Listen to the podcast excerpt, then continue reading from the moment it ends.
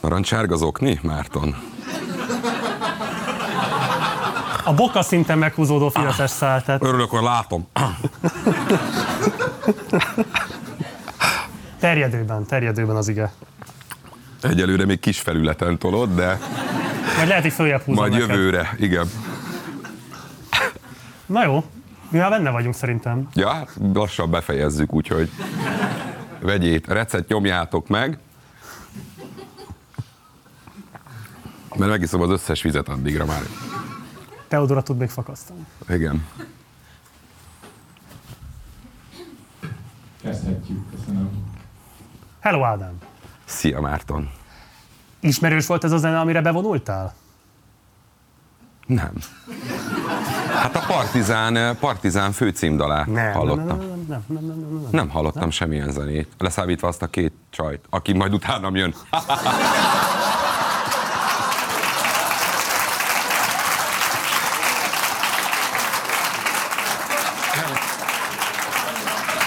Úgyhogy jót tett a szünet. Semmi baj, semmi baj, nekem is szoknom kell még ezt a Semmi kamera baj. dolgot. Hogy figyelj, tehát nem emlékszel a zenére. Nem. Jó, ez volt a bevonuló zenéd, az első nagy tévészereplésedkor, amit egyébként te is tévesen el szoktál másként mesélni, hogy ez volt a lilazakós föllépés, ez nem a lilazakós Nem. föllépés volt.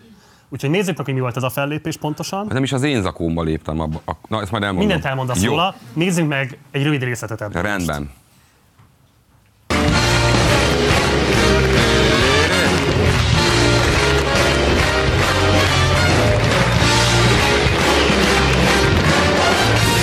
Mert én tanárgyerek vagyok. De annyira durván, apa, anya, mindenki tanár. Annyival súlyosbították a helyzetet, a saját anyám volt a történelem tanárom gimiben négy évig. Tesóm azért tanul pszichológusnak, hogy én ezt fel tudjam dolgozni. Ez így van. True story. Lediplomázott sikerrel túl vagyunk a problémán.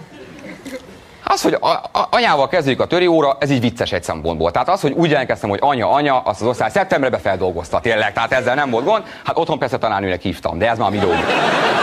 Ez már a mi dolgunk. Elmegyek iskolába, mint egy ember, hátizsák a hátamon, osztálytársak az ajtóba, megállítanak 18-an. Álljál meg! Itt van anyukád. Írunk? Nem tudom, meg apád hol dolgozik? Azt mondja, a mávnál. Na, Szűzesabony felé mikor van csatlakozás? Nem tudtam. Kész. Nekünk van pincénk Tokajhegy alján, csak nagyapa az egyetlen termelő és fogyasztó. És itt be is zárult a kör. Nem jut ki bor.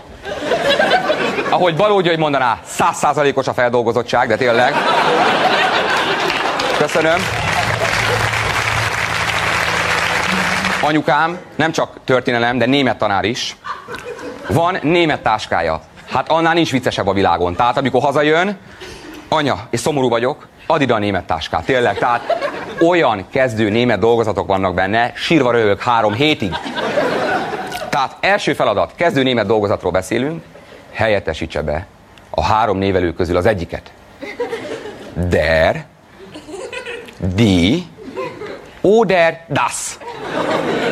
Az oder az a vagy, az angolosoknak mondom. Első beejtesítés, odert is. Kész. Megoldja, megoldja, érted? Hát arra ki sem térek, viáld bizdu, mondatfordítás, hogy vagy öreg? Erre ki sem térek, erre ki sem térek. Mondatfordítás, le van írva németül, írd alá magyarul. Ich lade Silvia ein. Meghívom Szilviát, mert Einladen megkérni csak így külön válik. Mit ír le a magyar csávó? Ich lade Silvia ein. Van egy láda Szilvám. Mikor láttad ezt utoljára? Pár éve, három-négy pár éve feltöltöttem YouTube csatornámra. Igen, nekünk is onnan van meg. Nincs mit. Hát csak úgy megtaláltam, és viccből, viccből fel. Azt hiszem a pandémia, ott akkor annyi időm volt, hogy valami a körül, vagy előtte, vagy nem tudom. Nem tudom Tízes skálán mennyit adnál a fiatalembernek? Hát rettenetesen hadarok. Jó, hát ez nem Igen, ugye perképes ugye ebben a stúdióban. a, a, a, a nyál a számból hiányzik, pedig kaptam egy rágót, de mikor Fábri konferált, már csak emlék volt a nyálam, annyira izgultam föl, úgyhogy, de ez egy szép emlék nekem, tehát hogy én, én erre vágytam gyerekként. Tehát, hogy, tehát, hogy, hogy tényleg. Tehát viccen kívül, hogy nekem, én annyira, annyira imádtam a Fábrisót, azt néztem minden csütörtökön, minden második csütörtökön, megtanultam, tudod, tehát, hogy Mi memorizáltad a Fábri monológiait? kívülről. És akkor, hogyha pénteken iskolába valaki nem látta tegnap, akkor én elmondtam, hogy Esztergályos Cecíliával arról beszélgettek, hogy és akkor Érted? Eljátszottad. Ez szó szerint, igen. Vagy mondjuk hiányzott a tanárnő, akkor Ádámka mi volt tegnap a Fábri showba, és akkor én a monológot... Ez egy sokat elmond a közoktatás mostani problémáiról, ez ugye 15 évvel ezelőtt volt. Um, ami engem érdekelne, hogy ez szinte az utolsó olyan határpillanata a magyar televíziózásnak, amikor mondjuk egy ilyen típusú műsornak még tényleg tömegelérése van, Igen. és valóban képes egyik napról a másikra valakinek élesen megváltoztatni az életét. Neked mit jelentett fellépni akkor legnézettebb show műsorában? Ez a második volt, kiavítanálak. Képzeld el, hogy amikor a Humor Fesztivált megnyertem, akkor más, ugye én gyakornok voltam Fábri Sándornál, tehát külkereskedelmi főiskolán jártam, és ö, láttam a HVG-ben a hirdetést, hogy lehet ö, Sanyi bácsinál ö, ingyen dolgozni, és ö, hát ez az, ez kell nekem, azt éreztem, hogy ott, ott, ott legyek a tűz közelbe, hogy, hogy szipolyozzam a, a, magamba a show business minden csinyát, vinyát, és, és akkor közben párhuzamosan ugye jelentkeztem a Humor Fesztiválra véletlenül, és, és amikor azt a, a döntőn ott volt Fábri, és ő rajtam nevetett, és nekem az, De a műsorban már nem ismert meg. melyik műsor? Hát amikor már háttérmunkásként ott dolgoztál már. De ezt akarom elmesélni, hogy ekkor ismert föl először. Aha.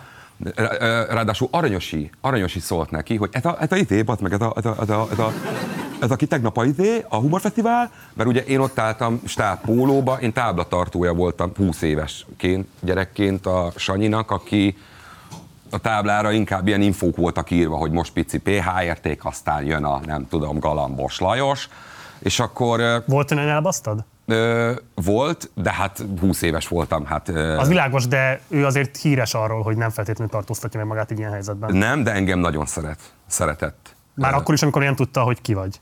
Ö, igen, Aha. igen. Hogy én úgy mindent megcsináltam, tehát hogy kávét kellett fénymásolni, csináltam. Érted? Tehát, hogy nem volt olyan feladat. És akkor, ö, és akkor a ominózus másnapon tartom a táblát, kezdi a monológot, azt akkor három millió ember nézte a, a vendégek előtti részről beszélünk most, 2005-6, Igen. Ö, és akkor mondja, hogy hát olyan szerencsés helyzet már vagyunk, hogy itt van egy fiatal ember, én meg így nézem a táblát, hogy nem, nem ez van. Nem, nem ez van odaírva, hogy de ez ilyen több száz tábláról beszélünk, elkezdtem pörgetni, hogy akkor én csesztem el, mert mit mond, hát nem is ez kéne. Hogy itt ül egy fiatalember, aki tegnap megnyerte a Humorfesztivált, és most nekem meg táblát tart, úgyhogy Ádika, gyere már fel egy pillanatra. És akkor én stábpólóba, Fábri 100, azt hiszem, pólóba fölmentem, és ott hagyott 10 percre, kiment. Ennél mélyebb vizet el sem tehát ez egy Marianna árok lényegében. És ott rettenetesen be voltam szarva, és akkor utána nagyon belazultam, tehát pont a tegnapi műsoromat lenyomtam ugyanúgy, ugy, ugyanott, ugye, amivel megnyertem a Humorfesztivált, tehát ez egy csiszolgatott cucc volt már, és, és akkor jött vissza 10 perc múlva Sanyi, én meg mondtam, hogy már ne gyere. Már ne gyere, mert mostantól ez kis Ádámmal esti sóder, és akkor, és akkor ott, ott léptem egy szintet. Tehát táblatartóból lettem felszopó, tehát bemelegítő ember, elnézést. A pornóiparból loptuk ezt a kifejezést, ott is van ilyen, aki hangulatba hozza a közönséget Értettük, igen. a, a művész úr előtt, és akkor, és akkor bemelegítő ember lettem, ami nekem a, a minden. Na onnattól már nem vette a, a, a, nem adta le a tévé. Ezt az elsőt még leadták, és onnattól az nekem, hogy minden csütörtökön megkaptam 500 embert tőle, stúdió körülmények között, rendezővel, kamerákkal, a Sóder Klub előtt évekkel, az nekem egy olyan rutint adott, egy olyan, olyan otthonosan kezdtem el magamat érezni, hogy mire indult a Sóder Klub, már az nekem csak az volt, hogy csak 150-en vannak a néző. Tehát, hogy nem azt mondom, hogy lefele volt, de hogy én ott a Fábri érában, meg az ő műsor, és ezt neki hála. Ö, aztán pedig írója lettem, és az a csúcs, tehát ez a ranglétrán végigmentem, aztán pedig szépen elváltunk. Fogunk majd erről is beszélni, de ami engem érdekelne az, hogy nagyon fiatal korodtól meghatározó a humor az életedben, ezért felteszem, hogy lehet gondolatot sok minden arról, hogy igazából mire jó a humor, mi a társadalmi funkciója szerinted? Hát figyelj, én ezt akkor még nem tudtam. Hát gondolom. Hogy mi a, tehát, tehát hogy én, én, De hogy most mit gondolsz én erről? ide menekültem. Most a szórakoztatás. Röviden, tömören. Persze lehet, lehet társadalmi felelősségvállalás, mert az csak jó, ha van. De én azt gondolom, hogy az elsőleges célja a szórakoztatás, kiszakítás, szelep. Tehát eljön hozzám minden este x száz ember, kiszakítom őket két órára a bújukból, bajukból, látom, és ez nekem erő, tehát ez olyan, mint egy szupererő, tudod, hogy, hogy, hogy ez egy tök nehéz, és közben egy jó dolog vadidegen embereket órákon át jobbra-balra dölöngetni. Tehát, hogy az abban, amikor egyszer így beleszagolsz, onnattól... Hát ha képes vagy rá. Nagy az orrom, vagy mire Nem, hát gondolsz? kérdezem, hát aki képes rá, Ja, ezt kiváltsa a közönségből. Szerintem Szerintem a szórak. Tehát, hogy persze lehet, mm, lehet nagy okfejtések, meg, meg világproblémák, meg, de, de én ezt csak így csinyán.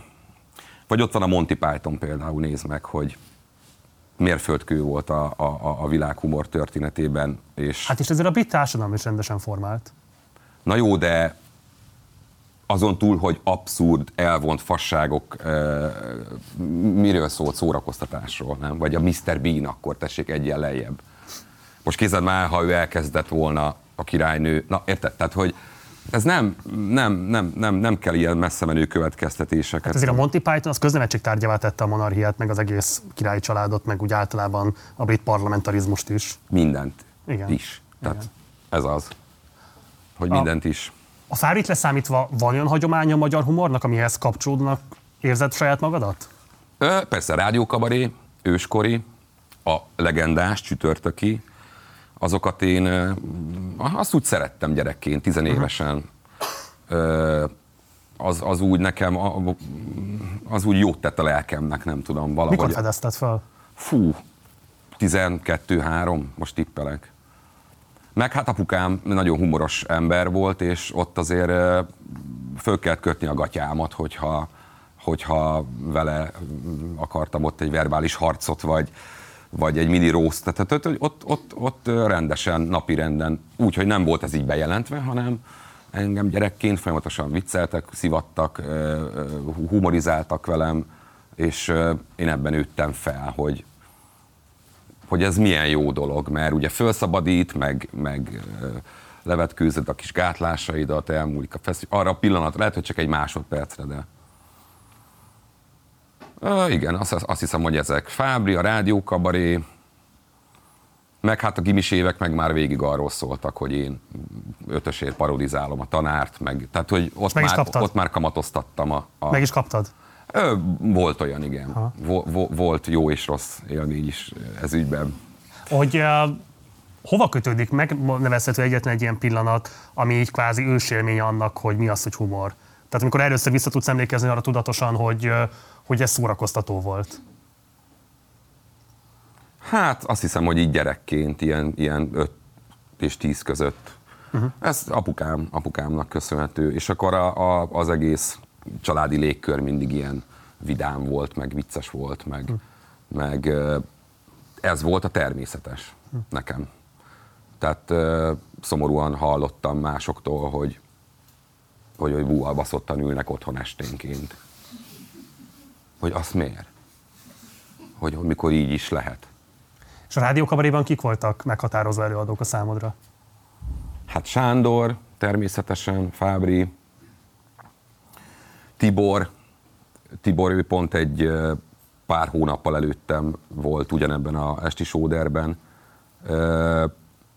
ami, ami nekem ilyen szemfelnyitó volt, mert, mert, mert azt éreztem, hogy, hogy ez az. Hogy, hogy végre valami, ami nem Fábri Sándor, meg Irigy Hónai Mirigy, mert kb. ezek voltak ak- akkoriban, meg, meg rádiókabaré. Tehát akkor mondjuk Ihos Józsefet nem tekintett szakmai előképnek. Hát nézd, ö, Nézem, azért kérdezem. Van más de, előadó akkor, is. de akkoriban meg az volt, tehát hogy, hogy a, a szocializmusban annyira kevés inger volt szerintem, a, a, a, a, ami az embereket körbevette, hogy, hogy, hogy bőven elég volt, hogy Forgács Gábor bebaszva azt mondja, hogy ö, lemegyünk a kocsmába, de hát ott vagyunk. Érted? Hát most ezzel kiáll valaki, mit, mit érted? Hát látod, hát látod. Ja, igen. Nem, És ez valószínűleg nem, örök, ez, nem, ez nem feltétlenül volt rossz, hanem akkoriban ennyi, ennyi ez elég volt. Uh-huh. Nyilván eh, a humor minden formáját sz- szerettem, tehát hogy valamit kevésbé, ihos Jóska például nem. nem volt rám hatása, mert akkor most kendőbe ülnék itt. Az se volna utolsó ezzel a, ezzel a gender terhes időszakokban pláne. Vagy hogy milyen műsorszámű, ha meglátod a végén Hoppá. a beszélgetésünknek, abból sokat tanulhatsz majd ilyen szempontból is. Nem kevésbé én. Hogy amit akartam még mondani ide kapcsolódóan, hogy sokszor meg szoktátok kapni nyilván egy nagyon ö, igaztalan, meg nagyon kevéssé megalapozott elvárás, hogy hát uh, Hofi Géza és az ő jelentősége. Nyilván ez egy olyan életmű, azért nyilván, hogy mondjam, ez nagy súlyjal telepedik mindenkire, aki stand foglalkozik Magyarországon. Még akkor is, hogyha ő azért alapvetően ezt a közéleti vonalat nagyon egyedi módon képviselte. Mit lehet megtanulni szerinted Hofitól? Nem az összehasonlítás szintjén, technikában, világlátásban. Fú, hát én személy szerint nem véletlenül nem hangzott el a, a neve eddig részemről. Én, a, én pont a Hofi korszak végére fogtam föl, tehát a 2000-es évekre, mondjuk 2000-ben voltam 15, 2002-ben halt meg azt hiszem. Ott én már, ne- tehát hogy nekem az már egy... 2002-ben szerintem. Nem? 2002-ben. 2002-t mondtam. Ja, bocsánat, úr. hallottam. És, Messze ülsz? messze, és az egy, az egy tökéletes szín, az színház volt nekem. Aha. Színház. Tehát ének, jelenet, beöltözve, őrültek háza, az, a, a, a, azt én valahogy az agyamba így más polcra raktam, mint Fábrit, aki kiáll a félkörbe, és beszél bármiről. Aha. És nekem az tetszett, hogy egyrészt, hogy gyerekként láttam, hogy a szüleim, a szüleim barátai mennyit röhögnek Fábrin, és azt mondtam, hogy hát ez tök jó munka, hogy te felnőtteknek is tetszik, hogy valaki áll egy félkörbe, és mondja a dolgát, és én ezt akarom csinálni. Hm. És azt tudtam, hogy hangom nincs, tehát a Hofi vonalra gondolok vissza, hogy az valahogy nem vonzott annyira, mert, mert azt tudtam, hogy olyat nem tudnék csinálni. Természetesen fogyasztottam, meg szerettem, de Belicai még élőbe is látta, meg öltözött vele egy öltözőbe, tehát hogy tényleg amikor egy ilyen ekkora művész távozik ebből a szakmából, akkor azt úgy sajnálod, és akkor utólag persze próbáltam bepótolni a, a hofis lemaradásaimat. Szerintem, amit tőle lehet így technikába tanulni, vagy lehetett, ez a, ez a, nyelv, ez a nyelvezet, vagy, vagy ahogy meg tudta szólítani, ahogy be tudta rántani a nézőit egy te figyelj egy ilyennel, vagy le tudott olyan szintekre menni, ahol felismerték, hogy hát ezek akár mi is lehetnénk, vagy uh-huh. nem tudom, ez így ért, érthető-e, hogy, Teljesen. hogy, hogy így bevonzotta, bevonzotta őket azonnal. És persze utána már az idősebb éveiben már, már ott van egy, hogy ő hofi, tehát már nincs akkora, nem úgy ülsz be, hogy na ez milyen lesz, hanem hát úristen megyek a hofira egy eufórikus állapotban érkezel, nem? Tehát, hogy az már, amikor ő egy brand volt, meg egy ország ismerte, akkor és mm, én ezeket gondolom. Ez a színházi vonal sem vonz téged? Tehát voltam az előadásodon, azért te ott használsz ö, videóbejátszást, tehát túlmutatsz azon, hogy pusztán csak állsz kint és beszélsz. sokat actingelek, de ez, ez a, ez a stand-upon belüli. Uh-huh. Ö, tehát ez az acting out például, hogy el, eljátszok egy szituációt, megjelenítek a színpadon egy helyzetet. A, azt szeretem, az nekem ilyen, ilyen unique selling pointom, azt érzem, milyen, Akkor amikor ott van a stop tábla, hogy mondjuk karakterizálni, már nem feltétlenül szeretnél. dehogy nem. Hogy én más karakterbőrében Hát mondjuk mit mint a Hentes a Hofinál, vagy az Őrültek háza. Ö, igen, de nem olyan hosszú távon, tehát Aha. hogy én csak pillanatokra bújok bele ö, emberek bőrébe, nem, nem, nem öltözök be parókával. Tehát, Bár volt Menzás Marika videóm, de az Igen. egy applikáció segítségével. A pandémia szülte, ha hangsúlyozom. Tehát valahogy gyerekként azt éreztem, hogy szuper mind a kettő, de én inkább ez a Fábri, Fábri vonal stílus, nekem az, az jött be inkább. Oké. Okay. Um, készültünk egy összeállítással Hofiból. Um, ő legendásan kevéssé dicsérte a szaktársait, sőt kifejezetten rossz véleménnyel volt a fiatalabbakról. Erről is fogunk nézni egy rövid részletet. Egyébként pont a Bödöcs Tiborral készített interjúban már használtuk ezt, de nagyon kíváncsi vagyok rá, hogy te mit gondolsz erről. Nyilván, amit mond majd, először megnézzünk egy ritkán látott felvételt róla, aztán pedig azt, hogy hogyan nyilatkozott 91-ben. Amit mond, azt nem rád értette, hiszen akkor még nem voltál a szakma része, de szerintem érdekes, hogy hogyan utal ezekre a különböző generációs konfliktusokra. Úgyhogy nézzük meg, aztán pedig beszéljünk nézzük. Dum, dum, dum, dum, dum, dum.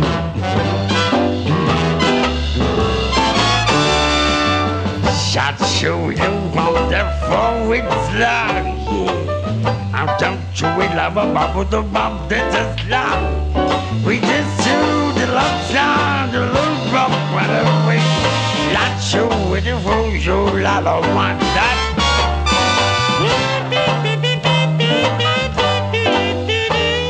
Shot live with the flow, July. I'm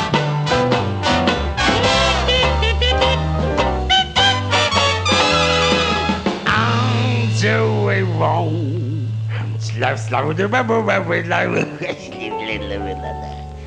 Tell me the phone, that live with you, all we got back, baby.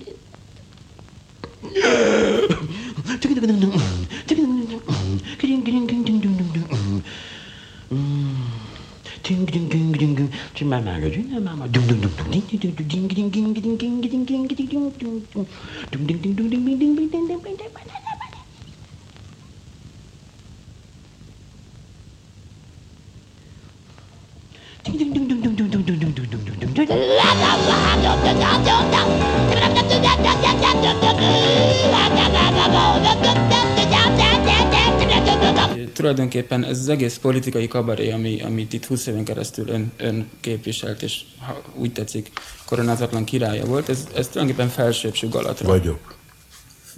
Bocsáss meg. Akkor helyesbitek. Még mindig. Én már helyesbitettem. Akkor ez egy újabb kérdést vett föl, de az előzőre még visszatérek, hogy a, az utánpótlásról mi a véleménye? Nézi egyáltalán a... Nincs. Nincs utánpótlás? Pinafaszt együtt basz, ez a szintjük. Innentől fölül, fölfele nincs poén. Uh-huh. Na most azért, mert, mert nem szabad? Nekem engedték, és a többinek nem engedték volna? Föl Igen, sem merült, hogy erre fele menjenek. Hát mert ebbe azért meló van. Hát azért azt ki kell találni, azért az összefüggéseket, azért csak simán viccet mesélni, az megy most is. Te mikor érezted először, hogy van egy éles generációs feszültség a korábbi rádiókabarésok és a mostani Duma színházasok között? Hú, hát jó pár éve. 8-10 mondjuk. Uh-huh. Uh, és inkább a rádiókabaréban éreztem ezt a, mm, inkább így a nagyöregek magatartásából vettem le. Farkasházi, Gálvölgyi? Farkasházi, Gálvölgyi, Bajor Imre, Sinkó Péter, vagy főszerkesztő. Hát, hogy, hogy Persze lehettek itt, meg, meg csinálhatjátok, de volt például Gálvölgyinek egyszer egy ilyen mondata, hogy ki az a Bödőcs Tibor, amikor már azért Tibike elég keményen ismert volt. Tehát, hogy ezek úgy rosszul estek még nekem Tudod, is. Tudod, érdekes? Mert a Gálvölgyi egyébként a Kadarkainak a műsorában arról beszélt, hogy a Hofi vele mennyire nem tudott elismerő lenni, és kb. hasonló attitűdöt képviselt. Aha. Tehát, hogy milyen érdekes, hogy generációkon Igen. hogyan hagyományozódik át ez a típusú magatartás. Igen hogy, hogy aki, én egy Fábritól jöttem, aki azt mondta, hogy itt vagyok, milliós nézettségű műsorom van, tessék, kapsz 10 percet, gyertek, hányan voltunk, Kőhalmi, Badár, Bödőcs, én, tehát hogy sokan, a pillanatra nem éreztem szakmai féltékenységet, sőt, dessék, bizonyítsatok, és akkor utána a rádiókabaréba meg éreztem, és akkor nekem ez azért volt duplán furcsa, hogy az egyik öreg az szívesen fogad, a másik meg lenéz. Tehát akkor a rádiókabaréban kevésbé voltak, nem tudom én, együttműködők, nyitottak adott esetben támogatók, Mm, Igen. mint a Sóderben. Igen. Volt kifejezetten nagyon degradáló helyzet, amit el kellett szenvedned? Nem, nekem ez nem volt így kimondva, tudod, tehát ilyen szinten, amit az előbb mondtam, hogy ki, ki az a Bödőcs Tibor, ugyan. Ja. Holott már akkor Tibikének szerintem nagyobb összefüggései voltak. De tényleg, tehát, hogy az a, ez a korral is, meg a, meg a modernizációval is járt szerintem, hogy annyira pörög a mostani stand-up, hogy annyira sűrű, hogy, hogy régen ez nem, nem volt bevett szokás.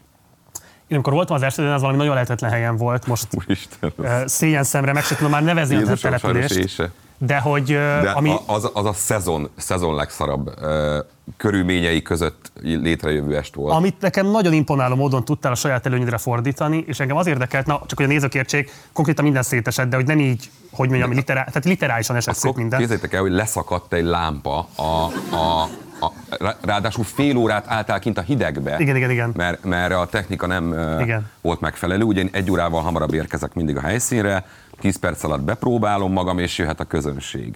És itt pedig másfél óráig ment a csirke kábelezés, hogy akkor mit kéne, mivel összedugni, már őrültem meg, kint megfagynak, meg érted, már úgy bejönni a stand hogy 30 perce álltatnak a, a hidegbe, hát már van egy ilyen vaz meg attitűdöd, hogy kezdődhetne már. A, a, onnan nyerni, meg az nem nulla, az mínusz öt, tehát onnan följönni az, az sok, és akkor ráadásul még Gulyás Marci is jön, Jézus Mária. Na és akkor leszakadt a lámpa, és De nem egyszer. nem egyszer, és ott álltunk sötétbe, a- arra emlékszem. A, és akkor Szerintem isteni volt. mondtam, hogy akkor innentől rádiókabaré, hunjuk be a Én szemünket. imádtam.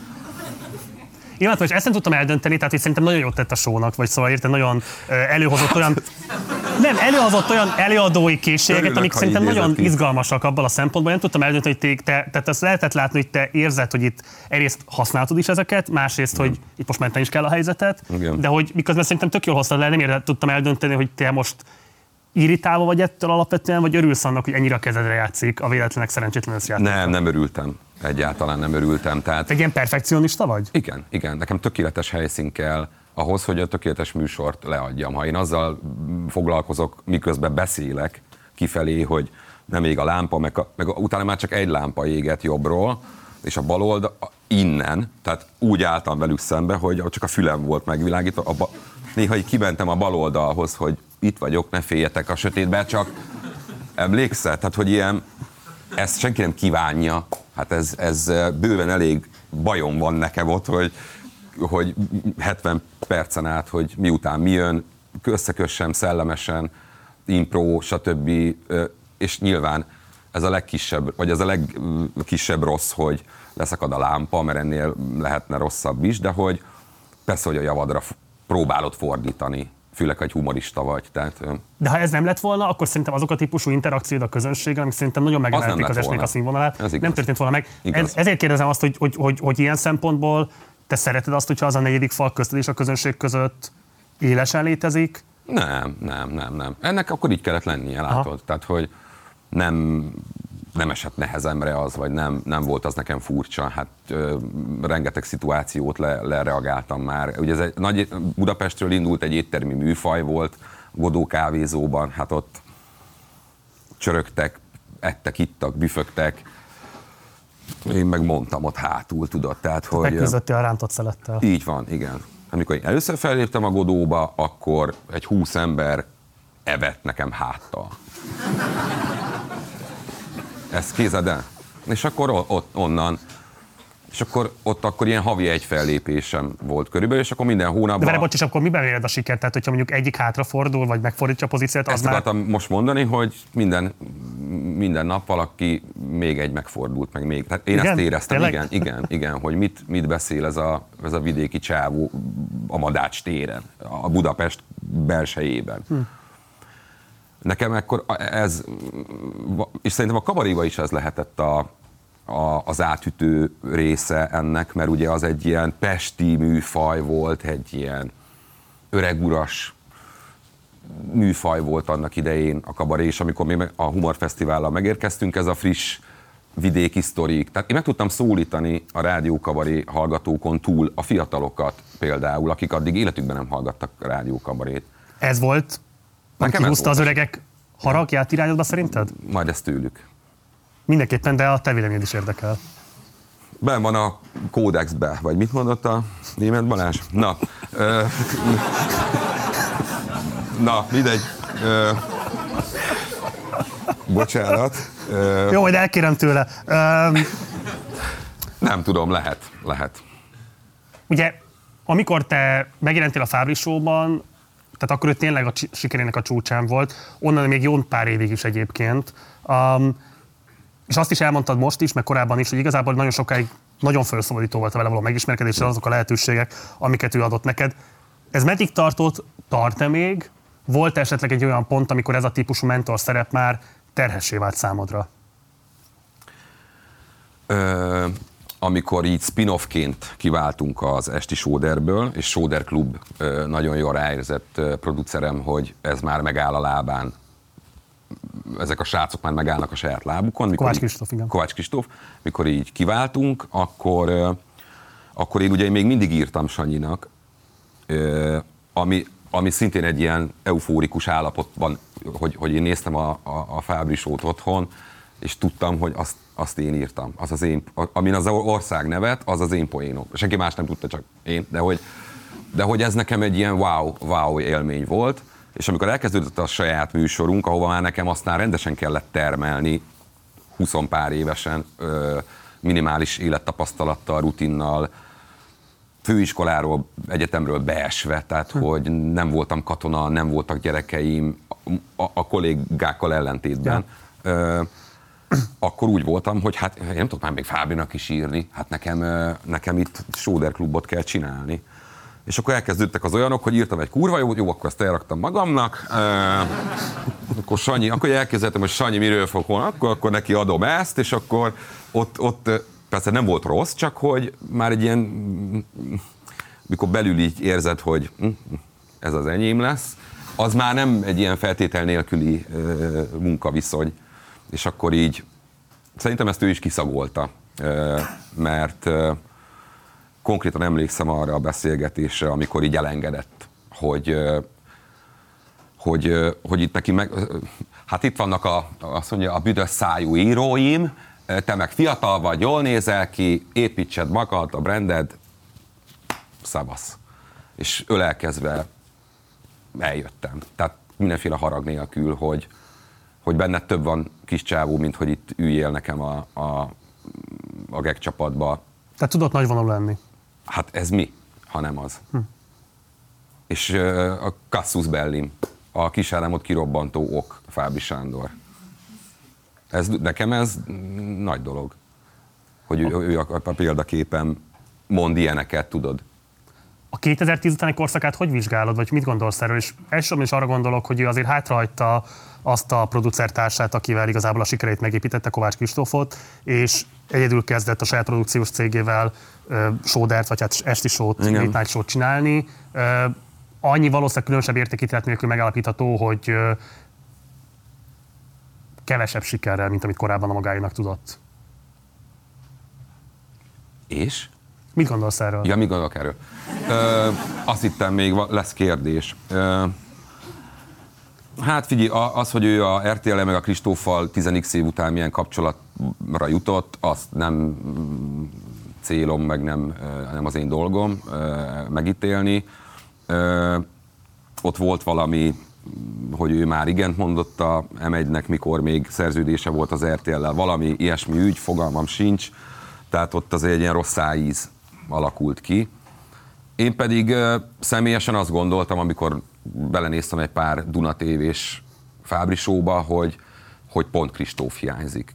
A, uh-huh. a minden évvel együtt. A show business-es Kristóf hiányzik ebből nekem. Uh-huh. Tehát ö, le tud hozni Fábri Kristóf nélkül egy műsort, nem erről van szó, hanem a részletekről beszélek, a díszlet, a ásító nénit például Kristóf sose vágna be, vagy érted? Tehát, hogy, hogy na, hogy a, a, a környezet, a, az egész, a flow, a,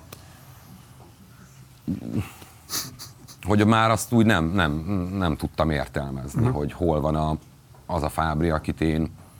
Na de ez meg olyan, hogy Bekem is elment pár évre a Los Angelesbe levezetni. Én ezt úgy gondolom, hogy ez neki egy ilyen, majd nem vagyok már Premier League-be, csak le, levezetek.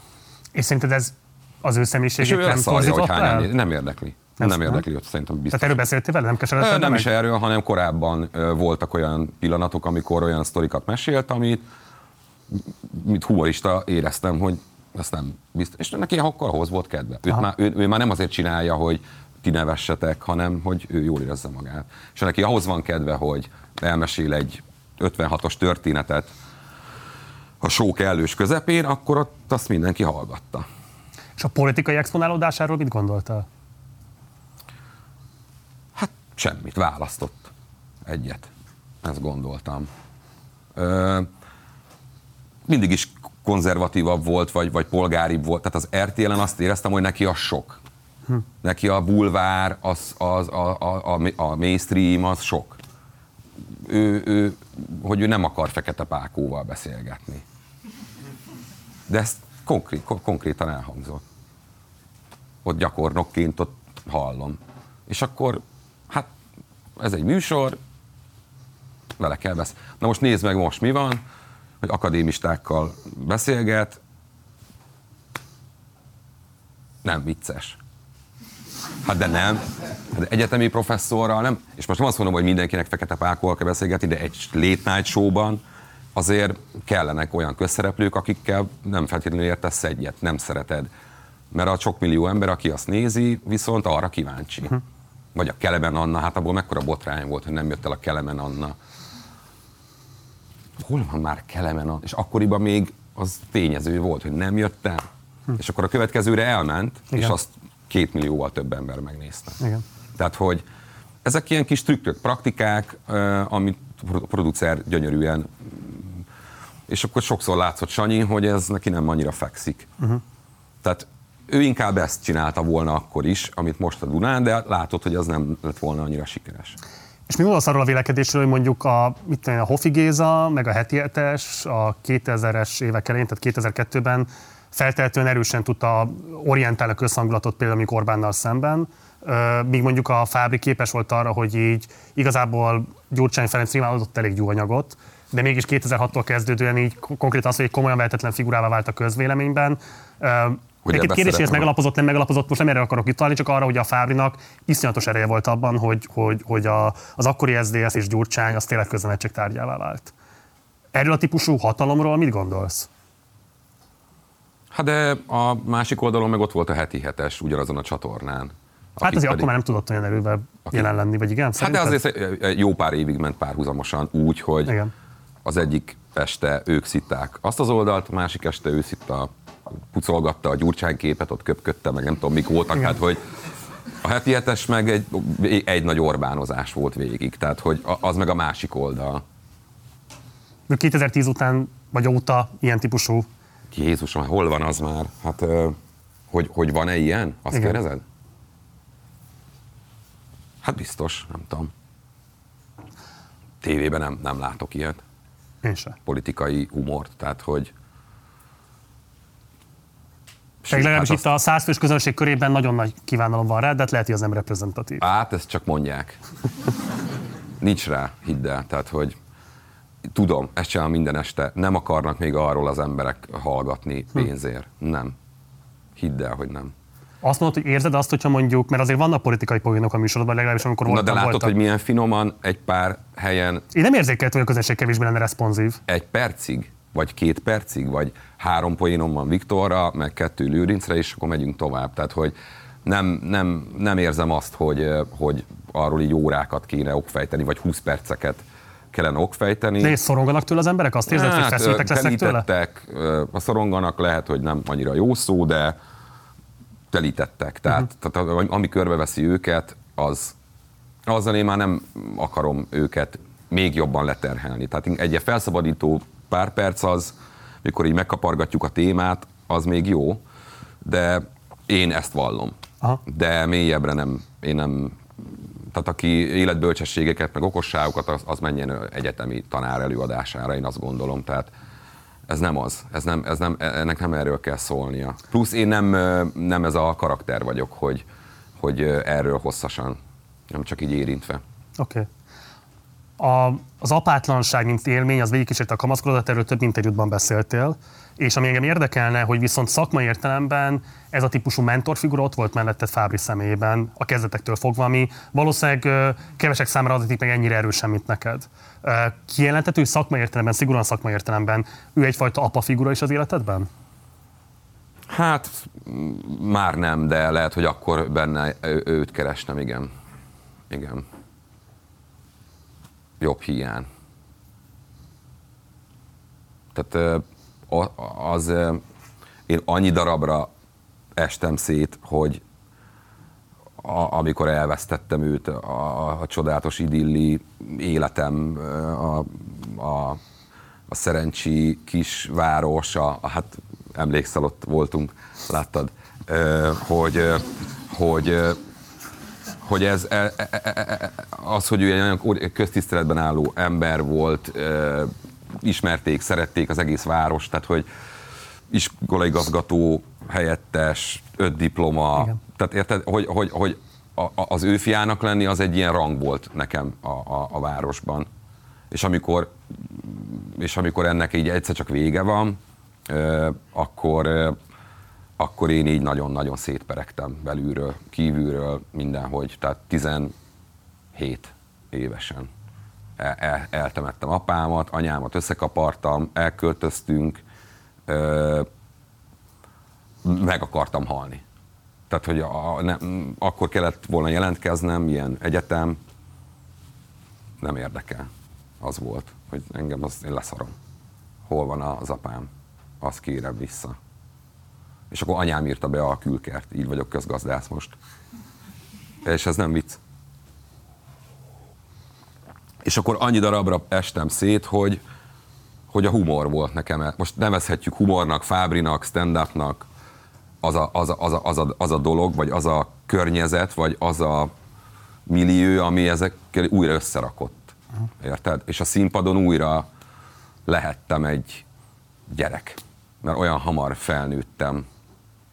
Ott a, ott a fiatal korom olyan hamar véget ért. Hogy, ö, hogy, hogy ezért, mm, e- ezért vagyok ilyen szerintem. Ilyen kis bohókás, meg hogy ez az még a gyerekkorom darabjai. És ezt szerinted érezte a Fábri? Tehát azon túl, hogy elkötelezett volt a szakmai tehetséged mellett, Hát, lehet, volt hogy esetleg éreztem. szerinted egy ilyen többlet is az ő részéről? Igen, ő szeretett engem. Hát már ezek a gesztusok, amiket az imént elmondtam, a lehetőségek, 2006-ban dedikálta nekem a könyvét kedvenc tanítványomnak. Tehát Már azért- akkor így? Igen. Tehát, hogy akkor volt, voltak jelek. Voltak jelek. Az is kérdezem ezt, mert ö, 2015-ben volt egy kabaré számod rádió kabaréban, az Orbánatos Ballada című.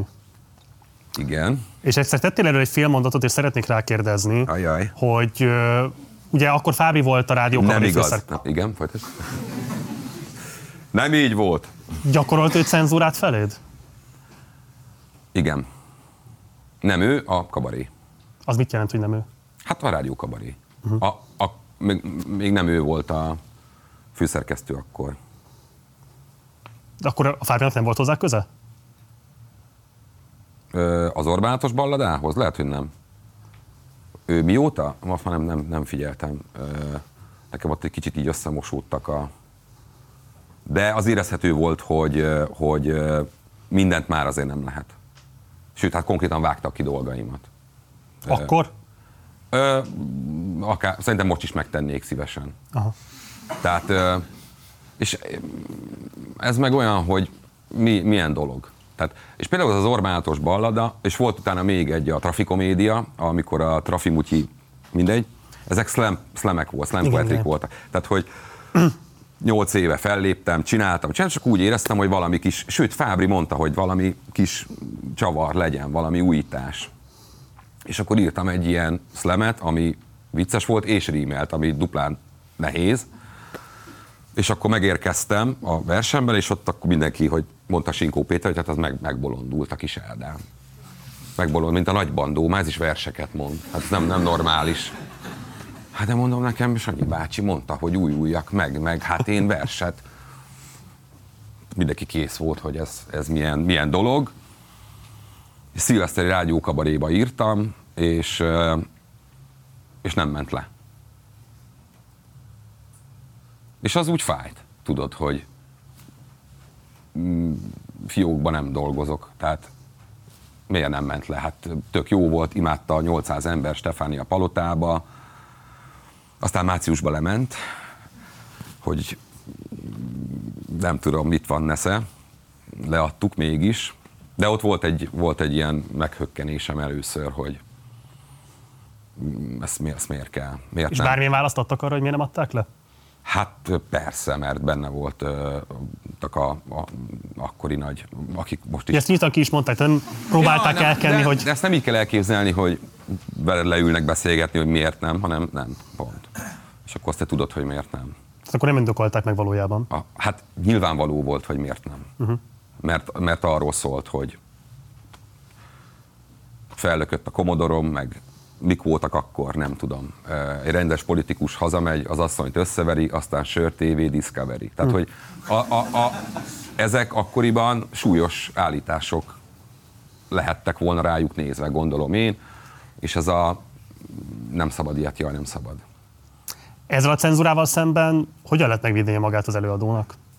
Nem megyek a rádió kabaréba. Azóta? Azóta. Hát nem azóta voltam még egy párszor, de ugye e- ez a tűz el, el, elmúlt nekem, hogy, hogy, hogy én ott Bocsáss meg, azután, hogy cenzúráztak, még visszamentél oda?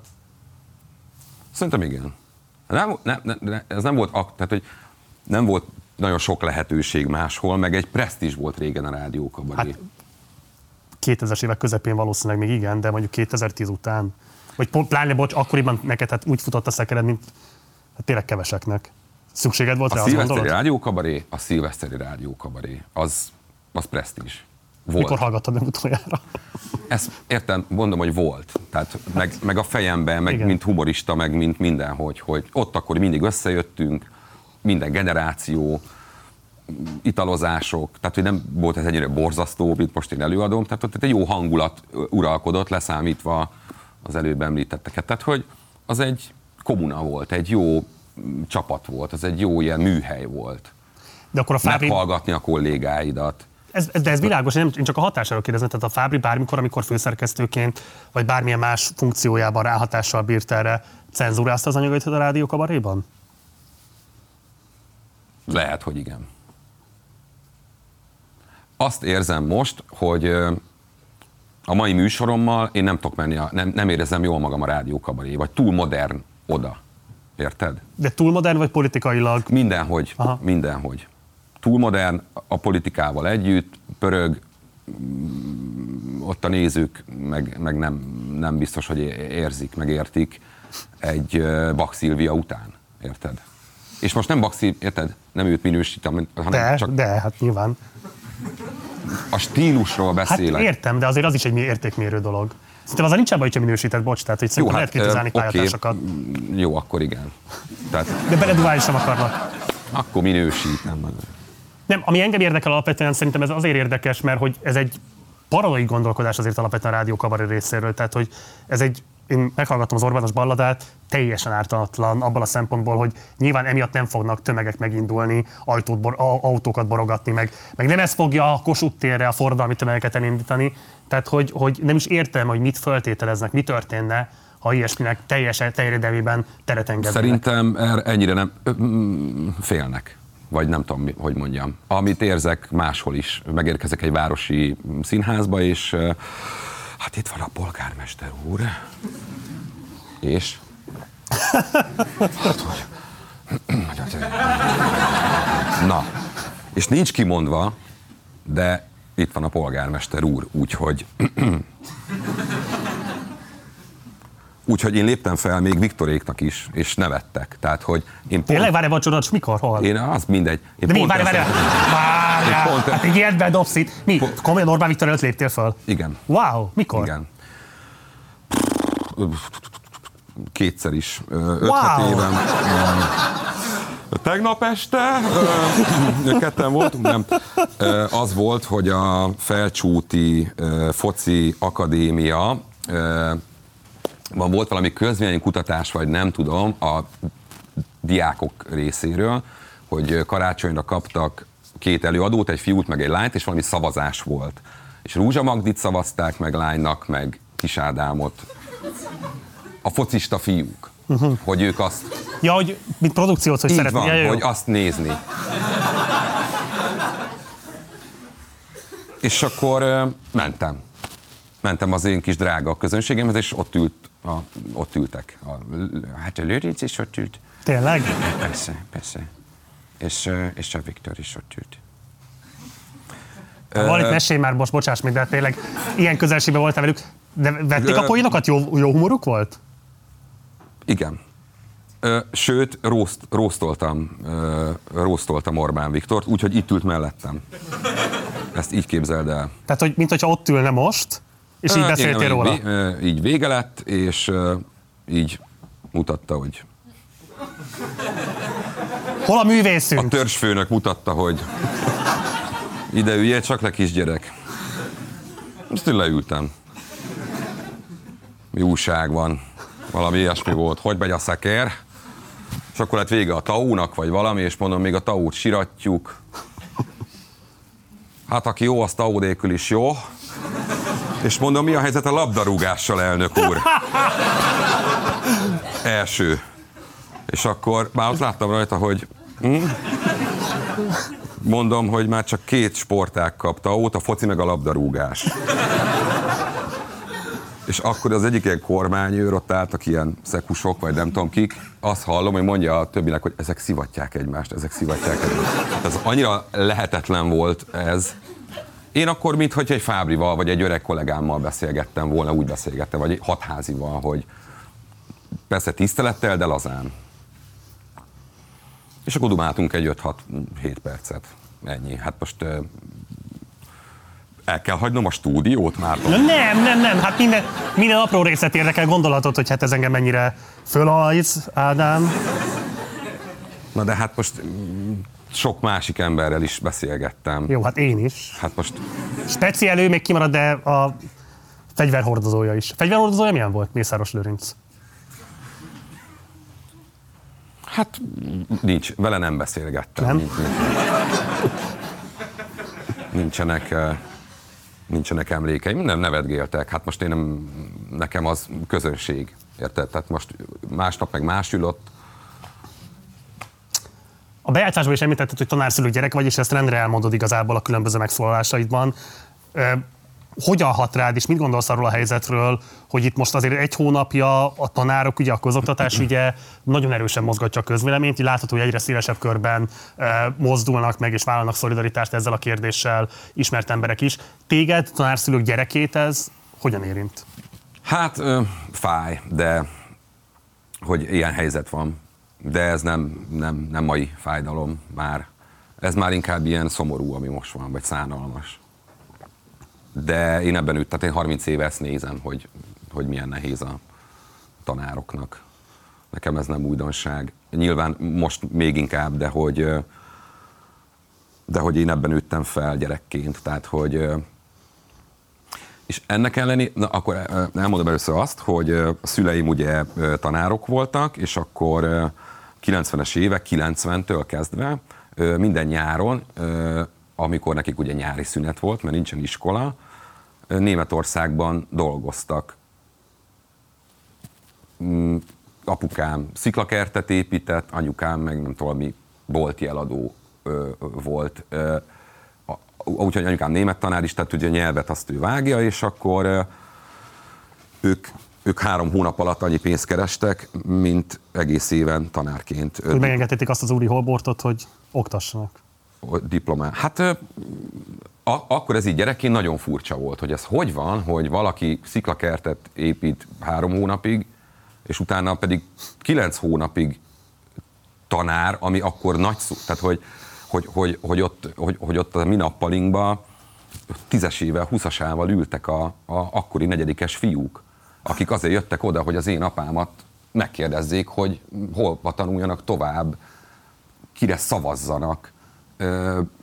Érted, hogy egy ilyen mentor képet vártak tőle a szülők helyett. Hm. Tehát, hogy ők olyan tan... És, és az, az is furcsa volt, hogy hát akkor miért nem vagyunk Németországban 12 hónapot, hogyha... Na, de erre mi volt a válasz? Hát a hivatás. A szerelem. Az, hogy, az, hogy a, a nagy betűs hivatás, ezt tudom mondani. Hogy ők, hogy ők, nekik nem az a dolguk. Nekik ez a dolguk. Kis pénzért és szívvel, lélekkel. Hm. És ez van a mai napig. Hm. És uh, anyám most ment nyugdíjba, én szerintem tíz éve utalok neki minden hónapban még egy tanárgázsit, vagy tizenöt. Tehát, hogy, hogy éljen, érted? Tehát én ezt vágom, hogy mi, mi folyik itt. Pont, egy, pont, pont, pont tegnap jutott eszembe, vagy egy fél éve, vagy egy éve mondtam Kőhalminak, hogy öltözőbe, hogy kitaláltam reggel egy ilyet, hogy fogadj örökbe egy tanárt. Ami sajnos borzasztóan hangzik így elsőre, de... Hát van már gyakorlatként. De ez van. Tehát, hogy létezik ilyen Vagy egy applikáció. volt. Ja, nem tudtam. Nem, tehát, hogy mondják, hogy kell szülői hozzájárulás, mert egyszerűen nem lehet kigazdálkodni a tanárok. Na, ez igen, azért jutott eszembe, mert pont most olvastam, hogy 8000 forintot kérnek Igen, a igen, igen. És pont egy éve, amikor mondtam ezt Zolinak, hogy kéne egy ilyen applikáció, hogy mm, egyik híres emberek, vállalkozók, cégek, politikusok, mekkora fricska lenne, képzeld már el, hogy Kövér László örökbe fogadott egy matek tanárt, és Szegedről, érted? Tehát, hogy az, az milyen fricska. És akkor Zoli mondta, hogy át ez hülyeség, vagy valami. Nem tudom, ott le, leseperte. És miért csinálta meg akkor egyedül? Hát én ez... nem, nem vele akartam, csak mentem dolgozni, ő jött először szembe, humorista vagyok, van egy jó ötletem, egyből te- terítettem. És ma meg, ma meg lényegében ez van basszus, hogy, hogy tehát, hogy, hogy, hogy, és a múltkor meg az a cikk, hogy a, a takarító többet kap abba az iskolába, ahova jelentkezik, mint a... Tehát, hogy mi ez? Hol, hol, hol élünk? Hm.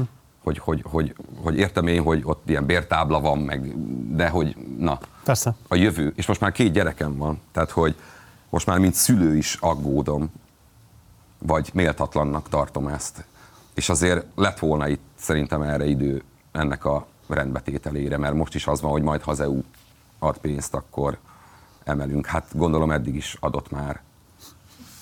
Vagy nem. Tehát, hogy és nekik nem fontos, nekik nincs, nincsenek gyerekeik, vagy, vagy ö, az, az a minden, a, a, az iskolát, azt viszed egész életen át. A, a, abból építkezel, a tanáraidból, az élményeidből, a hatásokból, a tanári beszélgetések, vagy a könyv, vagy egy dolgozat. Érted, hogy, hogy az edzőm, hát itt kosaraztam 12 évig, nekem ő egy ilyen, szintén, mint tesi tanár, meg edző, egy ilyen hadnagyon volt, vagy katona főnököm, vagy nem tudom, hogy mondjam. Rengeteg szép emlékem van a gimnázium évekből, meg az általános évekből, ami a mai napig meghatározza az életemet. Hm. Tehát ezt nem lehet félváról venni, nem, nem lehet... Amit az előbb mondtam, hogy hivatás kell, hogy legyen. Hát hogy lehet hivatás úgy, hogy hogy meg sem élsz belőle? Hogy, hogy, hogy csináld szívvel, lélekkel tanárként ezt? De persze lehet, lehet ügyesen, meg lehet okosan. Anyukám is például egy ilyen, kitaláltunk neki egy ilyen nem magániskolát, de egy ilyen iskola utáni iskolát, abban a kis faluban, ahol lakunk. After School az a neve. És oda jönnek a srácok mm, tanulni suli után, hogy otthon ne kelljen, egy ilyen kis komuna, babzsák, csocsó, ö, bla bla kakaós Mi csiga. ezt te hoztad létre? Ö, anyuk, a, anyukám, az, én, a, én a nevet találtam ki, meg, meg segítettem a, a létrejöttében, igen, és ez az agglomerációban van, én azt szagoltam ki, hogy azzal megy el egy óra, hogy beviszik a gyereket Pestre külön órára, meg egy óra még hazahozzák. Nem kell. Vége van az iskolának, és lattyogjon át a gyerek, és itt az after school meg van csinálva minden házia, ott van egy matek tanár, egy töri, egy biosz, beszélget, imádják a gyerekek, lehet ülni a földön, ennyi, ez szám, e- e- ennyi számít egy gyereknek, képzeled el, hogy azért szeret idejárni, mert lehet ülni a földön. Hogy nem kell padba ülni. És akkor nézd meg, hogy anyukám nyugdíjas, és a, minden nap csinálja az after school a mai napig, mert, mert a hivatás. Hm. Érted? És a párja, ő pedig, a anyukám párja, úgy értem, ő pedig habil a, az EGRI egyetemen. Tehát neki ez rendesen visszafele van, hogy a, a- János Vitéz tanítja az ötödikeseknek, de szívvel, lélekkel csinálja, mert, mert hivatás. Tehát próbál, próbálunk boldogulni, vagy próbál, próbálnak ők is boldogulni, mert máshogy nem. Vagy nyilván egy csomó tanár külön órát ad, vagy muszáj, mert éhen hal. Arra mit gondolsz, most október elején van, amikor felveszük ezt a műsort, amikor adásba kerül, nem tudjuk, hogy mi lesz a helyzet, eh, hogy Hát azért azt lehet látni, hogy már most is tucatjával bocsátják el azokat a tanárokat, akik eh, polgárengedetlenséggel fejezik ki azt, hogy a sztrájkoktól való megfosztásuk az egyszerűen lehetetlené teszi az érdekérvényesítésüket. Mondom, mire adásba kerül, hát eh, föltételezhetjük, hogy valószínűleg még rosszabb lesz a helyzet. Van-e bármi üzeneted a számukra, vagy gondolsz-e bármit az ő helyzetükről? Annyival szimpatikusabb lenne, hogy azt mondanák, hogy vettük, oké, okay, rajta vagyunk, bocs, bazd meg, vagy bármi, nem? Hogy ez a nincs itt semmi látnivaló, ez borzasztó, ö, degradáló az egész tanár mm, társadalomnak, szerintem. Mm, Nem érdemlik ők ezt meg. Pont. Ahogy az Szeretek- orvosokat rendbe rakták, és minimálisan eltűnt a paraszolvencia, és kétszer annyit keres egy orvos most, mint annak idején. Ez tíz éve kellett volna már szerintem a tanár. Minden onnan indul, az orvos is a tanárból lesz, érted? Mert ő fogja el, elindítani az, az élete útján. Tehát, hogy meg főleg ebbe a nagy magyarságba, hogy nem akarunk rendes, normális magyar gyerekeket. Tan- Na, szóval, hogy ez nekem olyan furcsa, és hát nagyon szofisztikált voltam. Ha felkérnének, hogy állj ki színpadra tanárok mellett.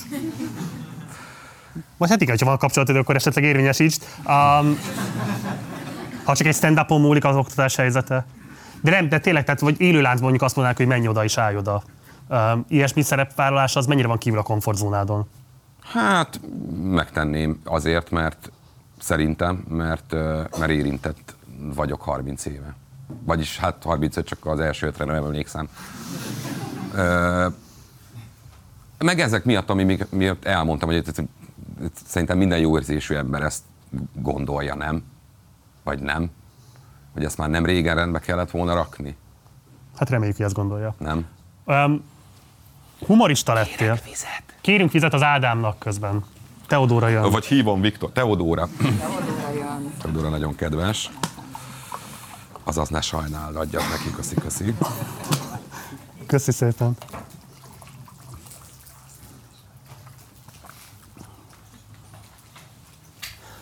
Szóval humorista lettél pedagógus szülők i háttérrel, és engem nagyon érdekel, hogy szerinted a humornak van-e pedagógiai funkciója? Tehát amit te csinálsz, az lényegében egyébként értelmezhető akár úgy is, hogy te magad is lényegében oktató-nevelő munkát végzel valamilyen szinten, egy elvont absztraktabb keretben. Hát lehet, hogy igen, minimálisan van, igen. Felhívom a, a problémákra a figyelmet, felhívom a emberi butaságra a figyelmet, észreveszek dolgokat, összekötök dolgokat, összefüggéseket. Tehát igen, lehet, hogy van a szórakoztatáson túl. Vagy hallottad a műsoromba, hogy nem tudom, Jézus Istennel vicceltünk, pedofil papokkal. Ha már csak, ha már csak ez ugyanez a megkapargatás, hogy annyira nehéz téma, hogy nem lehet órákig azt. Hogy van két poénom, és ha már csak elgondolkodnak hazafele, az már nekem elég. Uh-huh. Érted? Tehát, ilyen gondolatébresztés, vagy valóban milyen furcsa dolog az, hogy eszembe se jutott eddig. Ha már valaki így megy el, akkor azt mondom, hogy győztem. Ennyi nekem elég. Nem tudom megváltoztatni az ember, de ha legalább ilyen csírákat el tudsz ültetni a Ugye a magyar stand-upnak nagyon erőteljesen angol száz, és azon belül is leginkább észak-amerikai mintái vannak, nagyon erősen dominálja az egész szinteret. És engem érdekel, mert te jól beszélsz németül, hogy például mondjuk követed más európai országok humorát, vagy stand-up szinterét, tehát hogy ott is megfigyelhető ez a típusú észak-amerikai dominancia szerinted.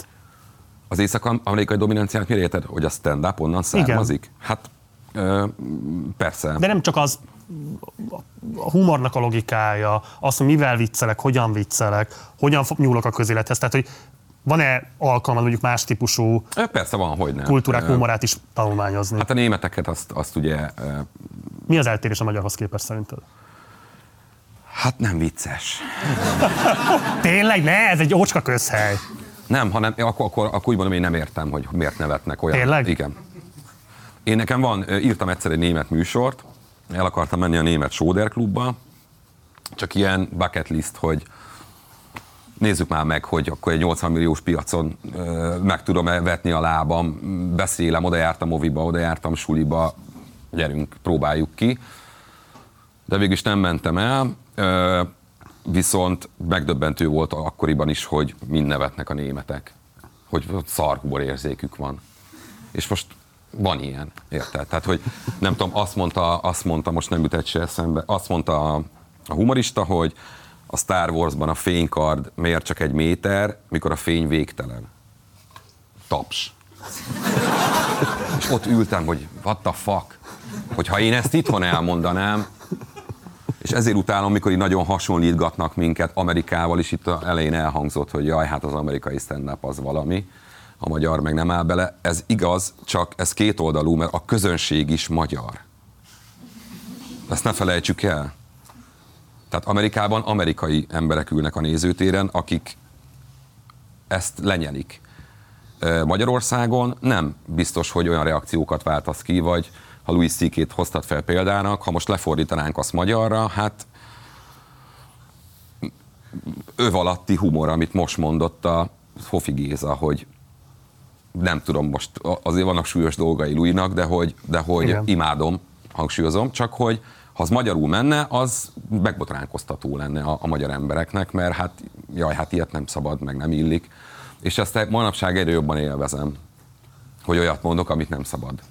Amúgy Csúnya szavakat, Ádám? Jaj, nem, hát azt, azt már régóta mondom. De, mi, de bocs, ez fontos. Mi az, mi az, amit élvezel, hogy most mondhatsz, és mi korábban nem mondtál? Például a pedofil papok, ha az előbb szóba hoztam, vagy Jézussal viccelni, és akkor vo, úgy oda kapnak a nénik, vagy érted, hogy úristen, hogy hát ilyet nem szabad. De miért ne lenne szabad? Miért ne lenne szabad? Ö,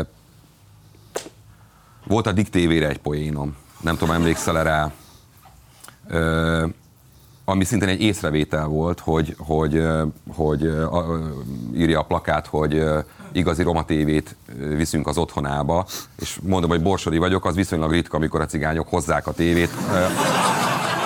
Ez, ez egy sztereotíp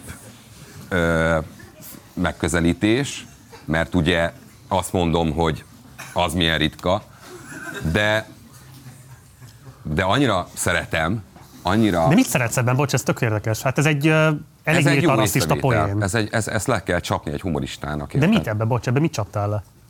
Hát azt, hogy ők feltopták a labdát, hogy hozzuk, ezt csaptam le. És, e- és ez egy jelen, tehát hogy érted, hogy ez nem... És ez az egy poénom van a 70 percben. e- e- Tehát, hogy plusz akkor rájuk nem lehet? Tehát akkor nem az van, hogy mindenki e- e- Érted? Nem, nem lehet akkor szóba hozni? Vagy Na, a ez egy nagyon fontos a kérdés szerintem, pedofil akkor- papot szintén, hogy volt olyan néni, aki keresztet vetett. Annál a résznél. Hát az, az a, a Ez Az a a- cuki. Értem, csak hogy akkor, akkor, én, akkor én leállok és megkérdezem, hogy ez már durva? Erről már nem lehet beszélni? Hát igen, igen, igen. És mondom, de tetszik látni, hogy lehet. Miért ne lehetne? Nem erről szól a világ, hogy, hogy, hogy olyat mondunk, az egész műfajunk arról szól, hogy olyat mondunk, amit nem szabad. Hm. Hát ez legyen a cím a YouTube-on. Nem, vicceltem. Ha majd meghallja a szerkesztő, akkor majd esetleg mérlegeli nem, de ezt. tényleg, nem, bocs, ez tényleg. nagyon érdekes, fontos kérdés szerintem, mert engem már érdekelne az, hogy szerinted az ismertséged megnövekedésével a szólásszabadságod mértéke csökkente vagy sem, vagy még inkább az, amiről beszélsz, annak a radikalizmusa, az, az, az tud-e találkozni szélesebb tömegeknek az ízlésével, elvárásával, tűrőképességével? Nyilván kell egyfajta ízlés közé ezt berakni, tehát nem a, a, a felhőtlen, sehova nem vezető népcsoportok szapulása az nem, az nem jó, azt, azt belátom. De, de hogyha van egy, ha magamat pellengére állítom, kifigurázom az egész családom, a gyerekeim, a nagyapám, anyám, tesóm, akkor, akkor a külvilágot ugyan miért ne? Hát ez a munkám. Kettő, én olyan dolgokról is beszélhetek, amiről lehet, hogy az emberek nem. Ha már a káromkodást hozod föl, ami tényleg még van, van mit javítanom, vagy rajta vagyok, hogy, Növelésen vagy a csökkentésen? csökkentés Csökkentés. közbazd meg. A csökkentésen egyrészt a gyerekek miatt is, Hát csak nem ülnek be. hogy hát nem, de mi van, ha majd öt év múlva igen? Aha. Hát akkor van egy viszonylag távoli de, céldátum. nem, de nem, ez megint nem az, hogy, hogy annyira élő beszéd a stand-up, annyira, annyira tudod egy ilyen nem előre megírt nagy glossza, vagy nem tudom, hogy mondjam, hogy eszé vagy jelenet, hanem az életből hozod a dolgokat. Hát hallgatóz már körbe, hogy hogy beszélnek a, az emberek az életbe, a buszon, az irodába, a, a tizenévesek faszomgeciznek, érted? És engem ez nem jogosít fel arra. Például Molnár Gál Péter írt még annak idején rólam egy kritikát, ami nagyon nagy számba ment nekem, MGP, és pont er, erről írt, hogy, hogy, hogy indulatszóként jelenik meg nálam a, vé, a poén után. Tehát, hogy ilyen nyomatékosításként, mert mert ez is az élet része, mert ez is van, és ő kimondhatja, te meg nem mondhatod ki a munkahelyeden. Én meg kimondhatom a munkahelyemen, és felszabadít, és ez vagyok én, és ugye a stand-up, meg a, az igazi énem, meg a stand-up énem az nagyjából ugyanaz, körülbelül mindenkinek. Hát nem fogok álszenteskedni, hogy Szent Habakuk, meg ne legyünk már ász, érted? Tehát, Persze. hogy Persze, de hogy mondjuk csiszolni, elhagyni, mérlegelni szoktál-e amiatt, hát, hogyne, hogyne. hogy szükséged van a széles közönség rétegek támogatására? Ja, nem, nem, nem. Én a műsoromat nyomom. És hogyha azt látom, hogy nem feltétlenül politika vagy kis, bármilyen poén kapcsán azt látom, hogy ez nem működik, akkor változtatok. De ez így van a kezdetektől. Szórenden, megpróbálom máshogy eladni, vagy lenyomni a torkán, nem megy, akkor kiesik. Érted? Hm. Tehát, hogy ez, ez, ez mindig is így működött. Csiszolod a poénjaidat, tesztelgeted, először mikrokörnyezetbe, aztán nagyobb közönség előtt, ami működik, az működik, ami nem működik, nem működik. Tehát, hogy ha riadalmat váltok ki egy, egy Jézusos viccel, azt mondom, hogy mostanában azt szeretem, hogy van egy kis hú, hogy annyi, olyan régóta van már ha-ha-ha-ha, hogy most nekem tetszik az, hogy uh, Érted? Mert most, eh, mint Fábri, hogy engem, engem meg ez szórakoztat, hogy, hogy, hogy, hogy Jézussal viccelek. Mert vele is miért ne lehetne? Hát ő is örülne neki szerintem, hogy szóba jön. Lennék légy a falon, hogyha ezt majd előadod valamikor a Magyar Püspöki konferencia előtt. Uh, Ha esetleg lesz ilyesmi meghívásod, szólj. Inkább az is egy észrevétel a részemről, tehát soha nem állok bele így sértett, sértve egy vallásba, csak vannak észrevételeim, ami egy humoristának a dolga. A már megidézett Kovács Kristóf mondta egyszer azt, hogy szerinte, lehet, hogy pont a te példádat használta, hogy egy ponton túl a humoristnak, a stand egyszerűen muszáj közéletileg is relevánsnak lenni a humorába, mert egyszerűen elveszíti a vele együtt felnövekvő közönségét. Ugye nálad is volt korábban ez a megállapítás, hogy hát tini közönséged van, ez már rég nem igaz rád, ezt ki is szoktad kérni magadnak. Érzed-e azt, hogy most pont egy olyan fordulópontjá vagy mondjuk például a pályafutásodnak, hogy a közéleti relevancia az egy szakmai relevancia is, abban az értelemben, hogy szükséges ahhoz, hogy a közönséged veled jöjjön tovább ezen az úton. De nem ezért beszélek közéletről, hogy jöjjenek, hanem mert szeretek. Uh-huh. Mert az életem része. És a humorista arról beszél, ami körbeveszi. Plusz az elején, amikor ez a vidéki hullám, vagy nem is tudom, ö, hogy hívtak nádasék, a gumicsizmás stand-up, úgy hívtak, hogy gumicsizmás stand-up, hogy jött ez a Ez volt a Nádas György? Igen. Hogy jött ez a falusi gyerek, és akkor ö, gumicsizmás stand-up. A, ami tényleg az volt, az előbb elmondott pesti műfaj, öregüres műfaj a rádiókabaré, ahhoz képest az tényleg egy, egy, ö, egy olyasmi volt. Aztán pedig, amikor azzal úgy telítődtek az emberek, vagy elfogytam, ö, én a, én a közélettel találtam kapcsolódási pontot. Uh-huh. A, De akkor ezt igaznak látod a Kristófnak ezt a megállapítását? Igen, hát, de nem e- emiatt csak kell közéletről beszélni, hogy megtartsd őket, tehát ez, ez csak egy szelet, szegmens. Az igaz, hogy ő szeretett volna vele csinálni egy late night show-t? Igaz. És az is igaz, hogy ezt te nem szeretted volna? Ja, igen. Miért nem? Hát, mert már ké, ahhoz már késő volt. Szerintem. Tehát uh, akkor már Fábri, meg egy Fábri után, tudod, csinálta 10 évig, uh, úgy éreztem, hogy tévébe már nem, nem akarok két hetente, mm, nem vonzott már annyira. Lehet, hogy a pályám elején mm, kérdezik, akkor igent mondok. Nem tudom. Én ezeket az élő, élő fellépéseket szeretem minden este. Miért felteszem, menne neked. Tehát, hogy nem hiszem, hogy az élő fellépés után gondot okozna a stúdióban, hogy ezt előállítani. Ja, nem, nem, nem okozna, de nem, de nem ezért. Nem, nem tudom, nem, nemet mondtam. Tehát akkor te Fábriban igazából így, ha visszanézünk, akkor nem a uh, showmestert szeretted leginkább, hanem a stand -upost. Szerettem a showmestert is, hát persze. De akkor nem az volt a, nem tudom, pályakép, vagy a vágyott álom. De az volt, de aztán azt én megkaptam magamnak. Uh-huh. Külön. És megkapom majd Duma Színháznál 18 éve minden este. A, ott a fórumom, ott a közönségem, ott a kis show minden este. Live. Másik, két hetente megújulni nagyon nehéz. Tehát ö, lehet, hogy tartott volna egy évig, ö, vagy, vagy nem tudom, Wunderschön és szuper szexi, hogy tudod, nyolc adás. Az, ne, azt ne, olyat nem akarok. Az, az olyan furcsa lett volna, vagy ciki lett volna nekem, hogy itt a nagy show műsor, és akkor egy év után vége van.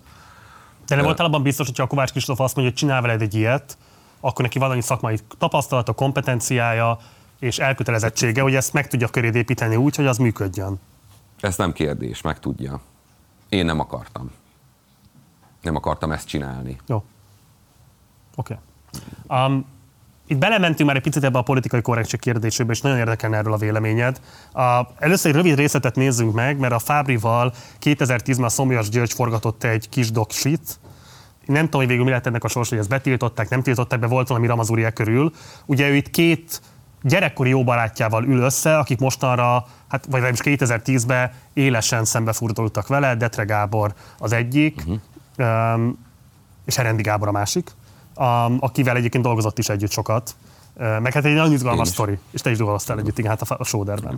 Um, na, és van ebben egy vita, amiben a politikai korrektségről beszélgetek, mondom még egyszer 2010 a dátum. Nézzük meg ezt a részt, és aztán beszélgessünk erről a Mehet.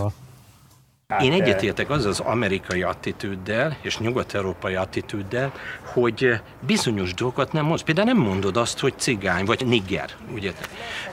Vagy dakota. Én, én ezzel az egész álszent pöcs de- politikai korrektséggel nem értek egyet, és Amerika nekünk nagyon Sanyi. sokáig minta volt. Amerika már régóta nem minta, eh, maga is 1500 sebből vérzik. Bizonyos mintákat igenis érdemes követni, nem Amerikát, mint úgy, ahogy van szőröstül, bőröstül, de igenis a PC, a politikailag korrekt mentalitáson is rengeteg jó dolga van. Az, hogy te de mindegyiket ledobod, de álszent- nem rengeteg, de állandó, de ne, az is Hát van, de Magyarországon nem tartunk is volt, ezt Magyarországon is hogy jól neveltség. De nem- és hogyha valaki kövér, mint a disznó, tartunk. akkor nem mondtad rá, De- hogy kövér de disznó, de ettől de nem kell azt mondani, beszélsz, hogy, ezt, eh, hogy súlyát illetően kihívásokkal küzdik. Hát hagyjátok már ezeket a hülyeségeket. Hát együtt te is, együtt is rengetegen, nem, de te finomságba kapaszkodsz, meg meg azt mondom, hogy alapvetően progresszió, ezen. a progresszív gondolkodás nagyon háttérbe szól. Na,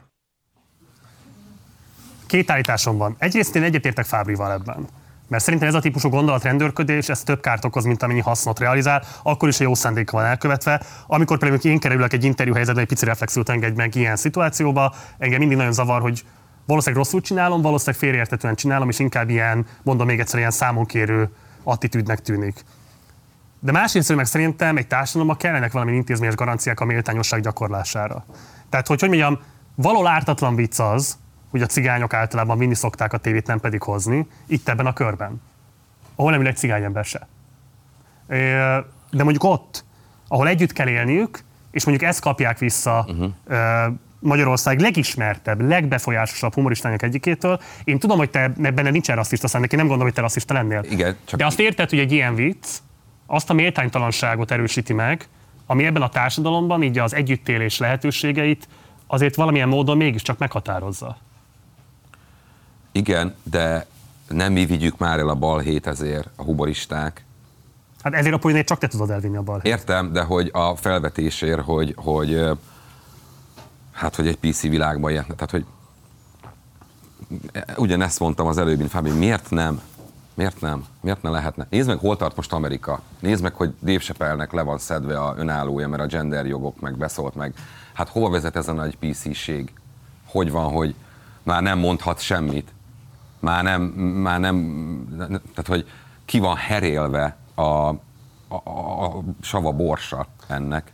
Teljesen értem, de mondom, épp ez a vita tárgya szerintem, és nagyon érdekel az álláspontot, hogy, hogy nem gondolom, hogy a politikai korrektség megoldaná ezeket a problémákat, sőt, sokszor inkább mérgesíti, de akkor mit csináljunk azért, hogy a méltányosság társadalmi szinten mégiscsak garantálva legyen azoknak a polgártársaknak, akik nem rendelkeznek azokkal az előjogokkal, biztonsággal, társadalmi pozícióval, erőforrásokkal, stb., amivel te vagy én. Nem tudom ezt én megmondani. Te méltánytalannak érezted a műsoromban bármelyik részét is? Ezt a vagy- pontot igen. Igen? Igen. Ezt az egy poént? Hát most, ahogy visszaemlékszem, ezt. De alapvetően jól szórakoztam. Na és akkor 75 perc alatt nem fér bele egy ilyen, hogy a humor... Szerintem bármi belefér, engem csak érdekel, Hát hogy bármi nem. Látod azért, hogy De ezt se számokérőleg mondom, engem csak a hatás érdekel, hogy, hogy érted, tehát, hogy 60 ezer ember követi végig egy turnédat. Hát az elképesztő, hát ebben a stúdióban tehát 100 ember ül, nem tudom hány, tehát 600, mennyi? Nem tudom, hogy akkor matekba. Nagyon sok műsort kéne csinálni azt, hogy ennyi ember egyáltalán eljussunk, te meg egy év alatt jutottál ennyi emberhez. Uh-huh. Egy egész generáció nőtt föl rajta. Tehát én emlékszem erre a fábrisós felvétel, felvételre. És nyilván, hogy mondjam, rendelkezel azzal a társadalmi tudattal, hogy így látod ennek a hatását, és nagyon érdekel, hogy érzékeled nyilván a nyomást a politikai korrektség felől, de közben meg szeretnél humoristaként tabusértő lenni, stb. Ez egy fontos eszközöd. Ez Hogyan lehet ezeket jól igen. összehozni? Ez a tabusértés, ez egy jó szó, hogy, hogy, hogy itt inkább az a motor, hogy olyat mondok, amit nem szabad, amit mostanában szeretek, látod, hogy de csak egyet. Tehát az nem ezen lovagolok órákig, hanem tehát, hogy én szerintem ez bele kell, hogy férjen. Úgy, hogy én is onnan jövök Borsodból, tehát láttam, amit láttam. Más a megítélésem, mint egy pesti ne, ne haragudj. De ez ne, véle- bocs, ez, ez az identitás véleményem. alapú izé. Figyelj, hogy mondjam, szerintem nagyon sok jó buzi vicc van. Én a szót magát sem Nem tartom föltétlenül. Nem degradálónak. Vannak kontextusok, amiben használható. Azért so, legtöbb kontextusban nagyon degradáló. Te érted? Szerintem az Anus Jedi egy tök jó kifejezés. Csak nem mindegy, nem mindegy, hogy a parlamentben mondják egy törvény elfogadásakor, vagy egy stúdióban a hatás kedvéért. Esküszöm, hogy nem a, a buzira gondoltam. Hanem, hanem, hogy egy pesti ember. Tehát, hogy te, te, te tök más Ja, a... nem, nem, nem, így vettem, nehogy azt hidd. Nem, Ja. nem, nem, nem. Nem, csak példát akart, csak példát akartam mondani, hogy megúsztad, ne aggódj. Csak arra hoztam példát, Ádám, hogy, hogy attól, hogy érintettje vagyok, nem biztos, hogy helyesen tudom megítélni. Értem. Tehát egy, uh-huh. egy, egy, egy, egy, egy meleg ember is lehet homofób, egy cigány ember is lehet rasszista. Igen. Lásd Győzike példáját. Nekem meg van egy műsorom, egy állásfoglalásom, egy, egy, egy világnézetem, az van becsomagolva 75 percbe. Tetszik, tetszik, nem, nem. Hol van a határ számodra a nettó geciskedés és a szellemes élcelődés között? Például a rósznál. Egy rószt műsort, ha készítünk. Ahol elvárás a, a sértegetés. Az kihívás. Szellemes sértegetéseket írni. Uh-huh. Az kurva nehéz. Nem az, hogy anyád, hanem rendesen bele, beleállni Hajdú Péter arcába mondani, az egy csodálatos dolog. Hát de tényleg, mert nem szabad, mert nem szoktuk, mert nem illik, hm. mert azért, attól gyönyörű.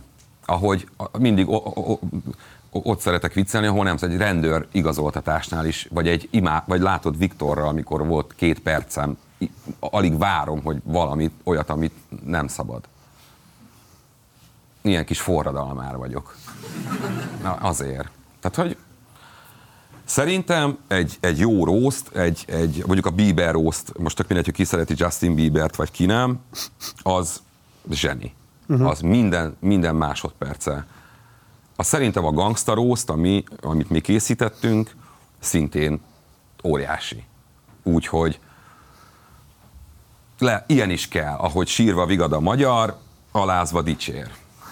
Mert ez egy életműdíj amúgy, tudod, egy roast. Persze, Na, nem kérdés. Tehát, hogy úgy szeretlek, hogy kap be. Erről szól. És ez, ez egy csavar. Ez egy más perspektíva. Ez nekem tetszik. Hm. És ezt tudom mondani a Dick TV-re is. Hogy őt megcsavartam. Olyat mondtam, amit nem szabad, amit nem illik. Hangsúlyozom, az egész műfaj olyan, amiről nem szabad mondani. Tehát, hogy Ezt most rég félretettem a diktévés point, nem, er, nem erről ja. beszélek, hanem engem csak az érdekel, hogy, és nem fogok most bejátszót hozni erre, de azért mondjuk a Soder Club fellépőinek egy jelentős részét jellemzi az, hogy nagyon könnyen rúg lefele. Tehát, hogy nem tudom én, számtalan szőkenős Igen. vicc, Igen. cigány vicc, és így tovább. Na de ez a te jó valamiért ízlés. ba- bankárokkal nem viccelnek. E, Értem.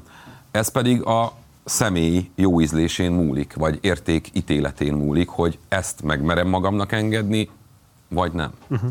És persze lefele, lefele könnyű rúgni, igen, lefele nem, nem rúgunk, annak ellenére, hogy néha én is szoktam. Ö, figyelj, ez, ez ilyen. Tehát tudom, mire gondolsz, vagy miről beszélsz, én nem tudok felelni a kollégáim. Nem is ez a, nem, bocs, nem számokkérőleg fogalmazom meg, a reflexióid érdekelnének. Hogy miért van ilyen? Azt, azt kérdezed? Egyrészt, másrészt meg, hogy mondjuk szoktatok erről beszélgetni, vita ez például köztetek. Van mondjuk társulati ülés, ahol összeültök mindannyian, és értékelitek egymás munkáját, vagy mondjuk véleményt formáltok egymásról. Hát ez inkább a Duma színháznál van. Azt kérdezem, igen. Igen, te most a Sóder Klubot kérdezted. Sorry, Azt- igen, elnézést. Tehát azt szeretik összekeverni az emberek. A Duma Színház ez egy társulat, a Sóder Klub meg egy tévéműsor, ahova sok mindenki mást is behívnak, aki nem Duma Színházas. Mhm. Ö, akikkel mi Duma Színházasok nem feltétlenül szoktunk beszélgetni, szakmázni pláne nem. Tehát mindenki magáért felel. Mindenki, persze vannak gegpartik, amikor összeülünk humoristák, és akkor felgegeljük egymás műsorát, vagy segítünk, egy-egy jobb észrevételt adok, vagy ad. Tehát, hogy egy ilyen oda-visszázás megy, mint egy karácsonyfa, érted? Hogy oda, oda hozza a karácsonyfáját, és akkor én még rakok rá két díszt. Hm. Így, így kell elképzelni. És akkor ő meg vissza az, enyé, az én műsoromra. Tehát, hogy ilyen, ilyen van, de Litkai azért eléggé ö, a Duma Színház főnök, ő eléggé minőségre. Tehát, hogy ő szereti ezt hangoztatni, meg, meg, meg mondani, hogy ilyet ne. Hogy a Duma Színház, az egy brand, az egy szint, az egy, Ez mindig így volt? igen. Kérdezem ezt azért, mert Mióta én ott vagyok 2005-től. Hát igen, Így volt. ott vagy a kezdetektől fogva. Azért kérdezem ezt, mert öt évvel ezelőtt Kadarkai Endrének egy másik műsorába adott egy interjút Kőhalmi Zoltán, Igen. és ott ő beszélt ezekről az ilyen minőségellenőrzéssel kapcsolatos fenntartásairól. Uh-huh. Egy rövid részletet nézzünk meg. Zoltán belőle. különösen nagy minőség ellenőr. Igen? Tényleg, tényleg. Quality controller? De, Jó. jó, jó, fe, jó értelemben. Jó, akkor ezt nézzük meg, hogy hogy nyilatkozott erről, és aztán kíváncsi vagyok a véleményedre. Nekem ez nagyon komoly dilemmá volt egy jó darabig. Még odáig is el tudok menni, hogy volt pont, amikor én még, még arra is fölkértek, hogy írjak egy listát, hogy ki szerintem kinek nincs itt a helye. Tudtál volna írni egy hosszabb Meg listát? is írtam. Meg is írtad? Igen. Ezt eljutottad mondjuk Litkaihoz? Litkai kért meg, igen. Litkai kérte. Mert volt, volt neki egy dilemmája, hogy, hogy valahogy szét kéne szedni a csapatot. Ő nem feltétlenül megválni akar, de mondjuk így kategóriákba osztani, vagy más akár díjazásba, akár fellépési lehetőségbe, akár nem tudom, végül is most ez történt, hogy van ABC kategória. Mm. És azt mondta, hogy miatt tudja, hogy én vagyok a legradikálisabb általában. Tehát nekem az egészen nagyon régóta én az ősidőktől fogva azt mondtam, hogy nem szabad ezt ilyen méretekbe csinálni. Nem is feltétlenül a fellépők száma, de a fellépések számában sem.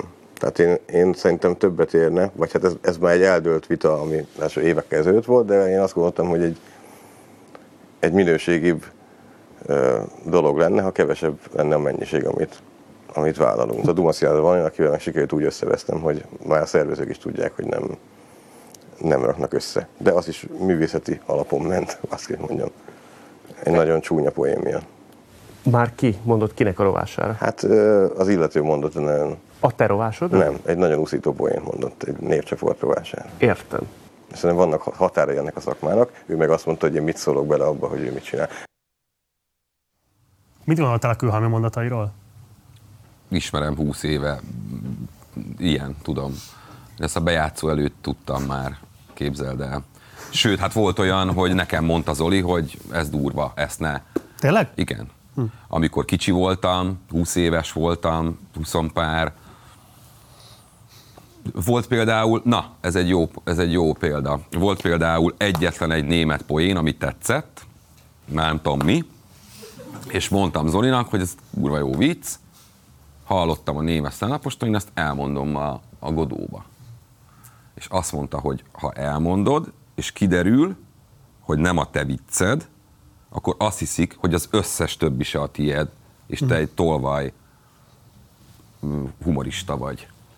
És nekem akkor az így jót tett, hogy így, így az elején, hogy ja, aha, fék, aha, akkor az nem az a humorista, aki mindenhonnan összeszedi a vicces dolgokat és elmondja, hanem aki kitalálja.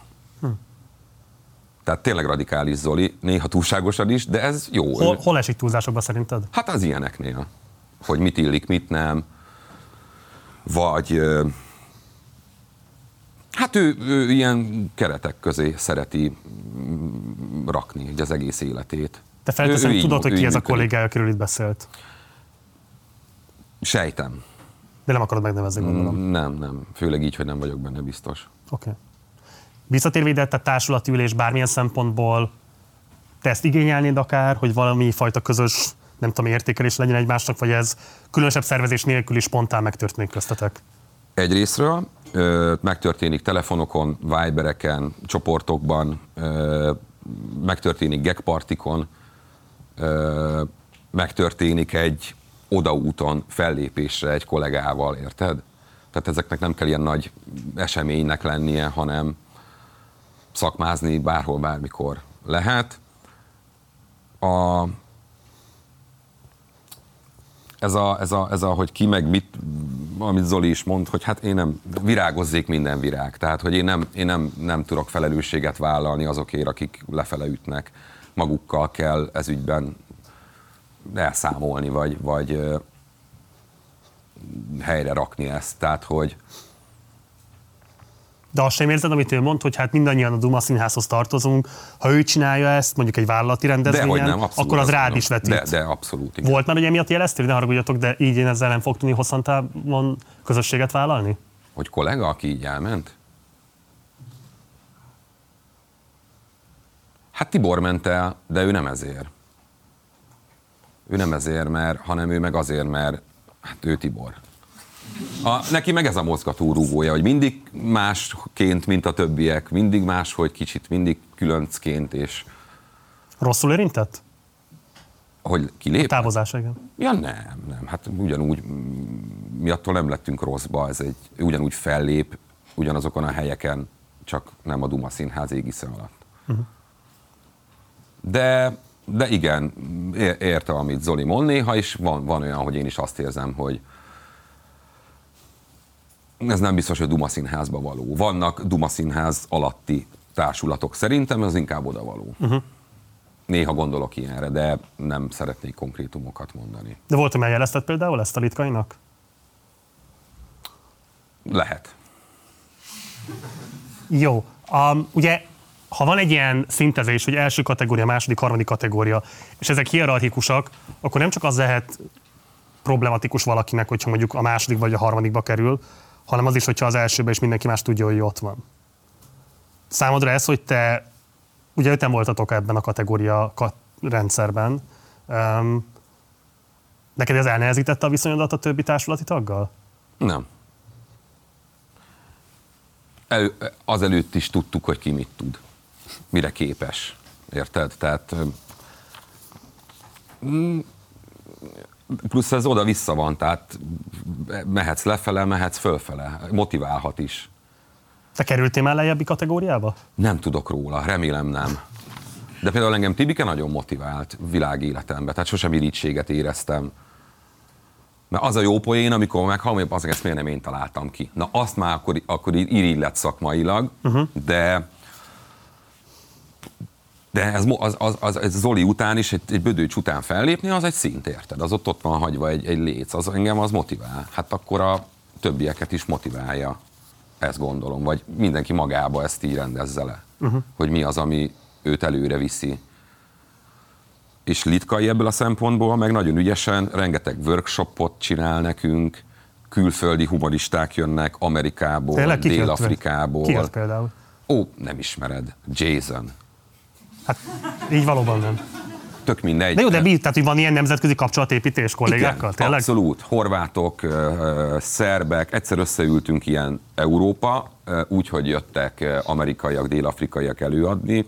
Náluk hogy megy, ők hogy csinálják, van beszédtechnika tanár Duma Színháznál, van igénybe vehetsz dramaturg, vagy aki segít összeállítani az anyagodat, megfelelő köntösbe rakni nem kitalálja, hanem ö, workshopok vannak, ö, elvonulások vannak. Most volt egy ilyen ö, magyar válogatottnak a kócsa ö, nálunk, és ö, hát pont erről beszélt, hogy sportolók vagyunk, hogy nekünk egy nap egy bizonyos időpontban kell a legjobbnak lennünk, mint a sport. És akkor ebből is mindenki vihet magával egy ilyen négy órás előadásból, amit akar. Litkai megteremti a lehetőséget. Hm.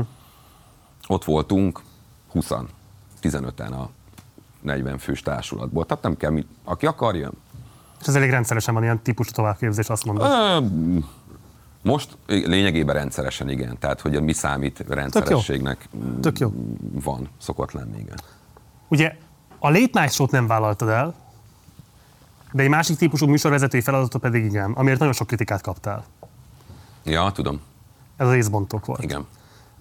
Nézzük meg most ebből egy összeállítást, mégpedig úgy, hogy nekem a legelső ilyen pop vendégem az a Pumpet Gabó volt, aki volt szereplője is ennek a műsornak, és ő nyilatkozott is erről, meg az ottani szerepéről. Szóval mindezt most egybe nézzük meg, és aztán pedig szeretném, hogyha beszélnél erről. Mutassátok meg a térképen, hol található a magyar tenger. Hát biztos nem csizma, mert az Olaszország, az biztos. Az abálás, vagy a forráspont alatti hőkezés feltárja Abba Sámuel. Az Abba Sámuel, mondjuk azt sem tudom ki, az az Abba Sámuel. A piktogram az nagyon kicsi. Az, a, az úgy van, hogy a gramnál is kisebb. Igen, ezért mondom, hogy az a legkisebb, tehát az nem lehet nagyobb, mint a tonna. Mózes ketté választotta a vizet. Már gyerek lassan olvasom. Az Ádám kosztüm díszes kelméből készült ünnepi viselet, melyet az államférfiak hordtak a századfordulón. Most szerintem egy ilyen kosztümöt nem csak izé századfordulón hordanak, nem? Mennyiben tudtál ezekkel a karakterekkel azonosulni? Most gondolok például az észbontókra, ahol az egyik legtűrhőbb ostoba figura szerepét osztották rád. Ja, ezt utáltam. Igen, hát mondták, hogy, hogy mondjuk fasságokat a kérdésre. Ezt beleírták a szerződésedbe? Nem. De instruáltak, hogy hogyan viselkedj. Aha. Szép jó estét kívánok a tudás és a kultúra szerelmeseinek, én Kis Ádám vagyok, ez pedig itt az Észbontók jubileumi tizedik évada, tele meg annyi meglepetéssel, mindig is ki akartam próbálni, milyen egy színpadon állni úgy, hogy nem rajtam nevetnek, egy műsor, ahol okosnak érezhetem magam, ebben garantáltan segítségemre lesznek észbontóink a kanapéról, a stúdióban pedig sztár vendégeinkkel próbáljuk meg kifürkészni észbontóink gondolatmenetét. Ha a saját late night show nem, ezt miért igen? Hát eltelt egy csomó év, más helyzet volt, pandémia volt, otthon ültem két évig, nem kaptam színpadot, nem tudtam fellépni, zavart, nem találtam a helyem a világba, olyan, olyan, olyan A figyelemhiány, akkor azt mondod? Nem, hanem, hanem hogy, hogy csinálhattam valamit, és tudom, hogy ez nem a, a, a világ műsora, de mivel konkrétan ilyen nagybetűs műsorvezető még nem voltam, leszámítva rendezvényeket, azt gondoltam, hogy miért ne egy ilyen limonádéba kezdjem el a, a műsorvezetői karrieremet, plusz, plusz ö, hozzáteszem, hogy bármennyire észbontók ide meg oda, tök sok olyan skillem fejlődött, ami a Dumánál soha nem fejlődött volna. Például? Hát ez a műsorvezetési skillek, megosztani a színpadot másokkal, hát nekem az terra incognita, tehát mit keres más itt, hát ez az én színpadom, érted? Tehát, hogy beszélgetni, szellemesen, lereagálni, visszakérdezni, nekem ez eddig nem volt, hát én önmagam műsoráért felelek. Uh-huh. Ö, tehát tudtam olyan polcra rakni a fejembe, hogy ez persze tisztában voltam vele, hogy mit tud az észbontók, meg, meg, meg sokan szidják, meg szeretik szidni, mert ad egy ilyen hamis magabiztosságot, tudod, hogy De szerinted a "Há, nyilvánosságban ezek milyen hülyék, én meg nem, hál' ártott, Istennek. vagy javított a megítéléseden szerinted? Tehát vesztettél Na, ezt nem ezen- tudom, ezt nem tudom. Lehet, hogy vesztettem, vagy lehet, hogy nem nyertem, Uh-huh. de ezzel is több vagyok, hogy ezt kipróbáltam. És most már, és most már nem próbálom ki. Tehát, érted? Kipróbáltam, köszönöm. Csináltam nagyjátékfilmet, csináltam Igen. kis sorozatokat, írtam könyvet, szlemelek, stand vállalkozok, másnak írok reklámot, tehát hogy és szeretem így az ollót kinyitni. Miért ne próbálhattam volna ezt ki? Uh-huh.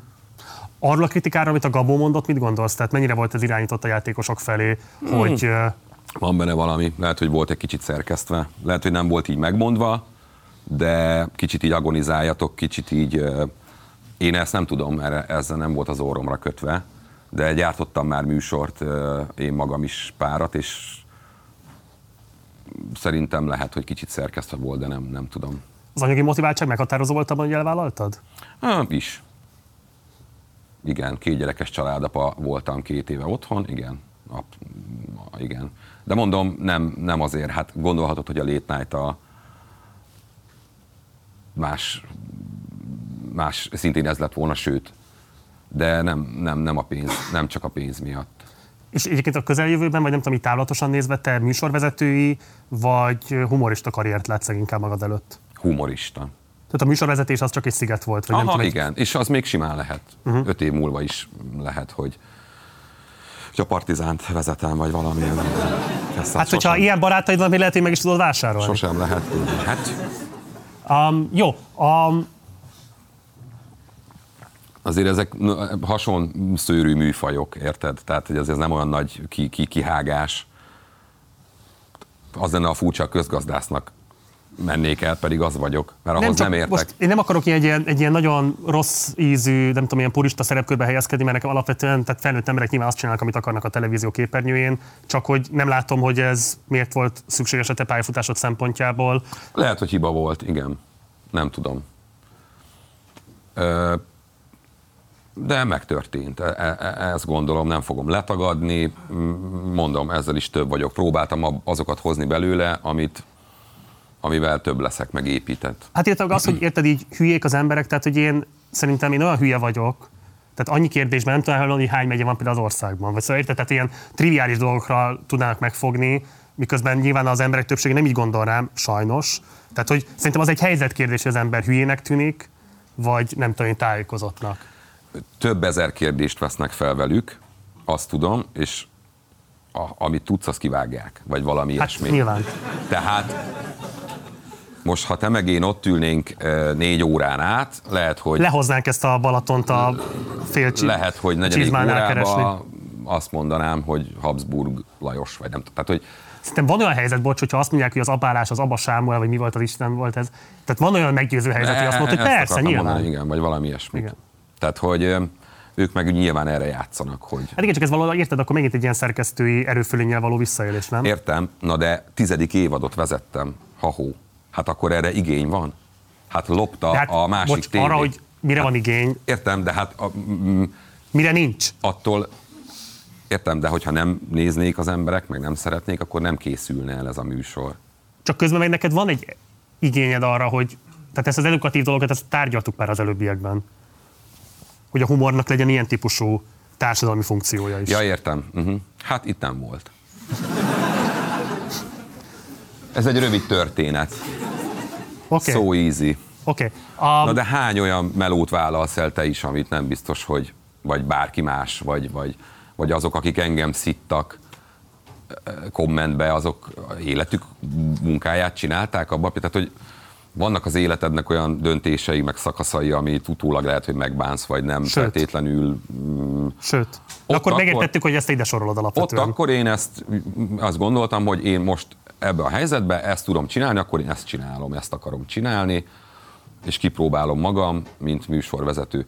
És ugyanolyan nehéz műsort vezetni, ha nem okosok beszélgetnek is, mert nekem a sztárokkal, tehát, hogy a komfortzónámból olyan szintű kilépés volt ez, hogy elhagytam, a, a, egyedül vagyok a színpadon, hogy engem ez nem érdekelt, hogy ők mit válaszolnak a 19 megyére, hanem ezeket a helyzeteket próbáltam megoldani, hogy a skilljeim fejlődjenek. Oké. Okay.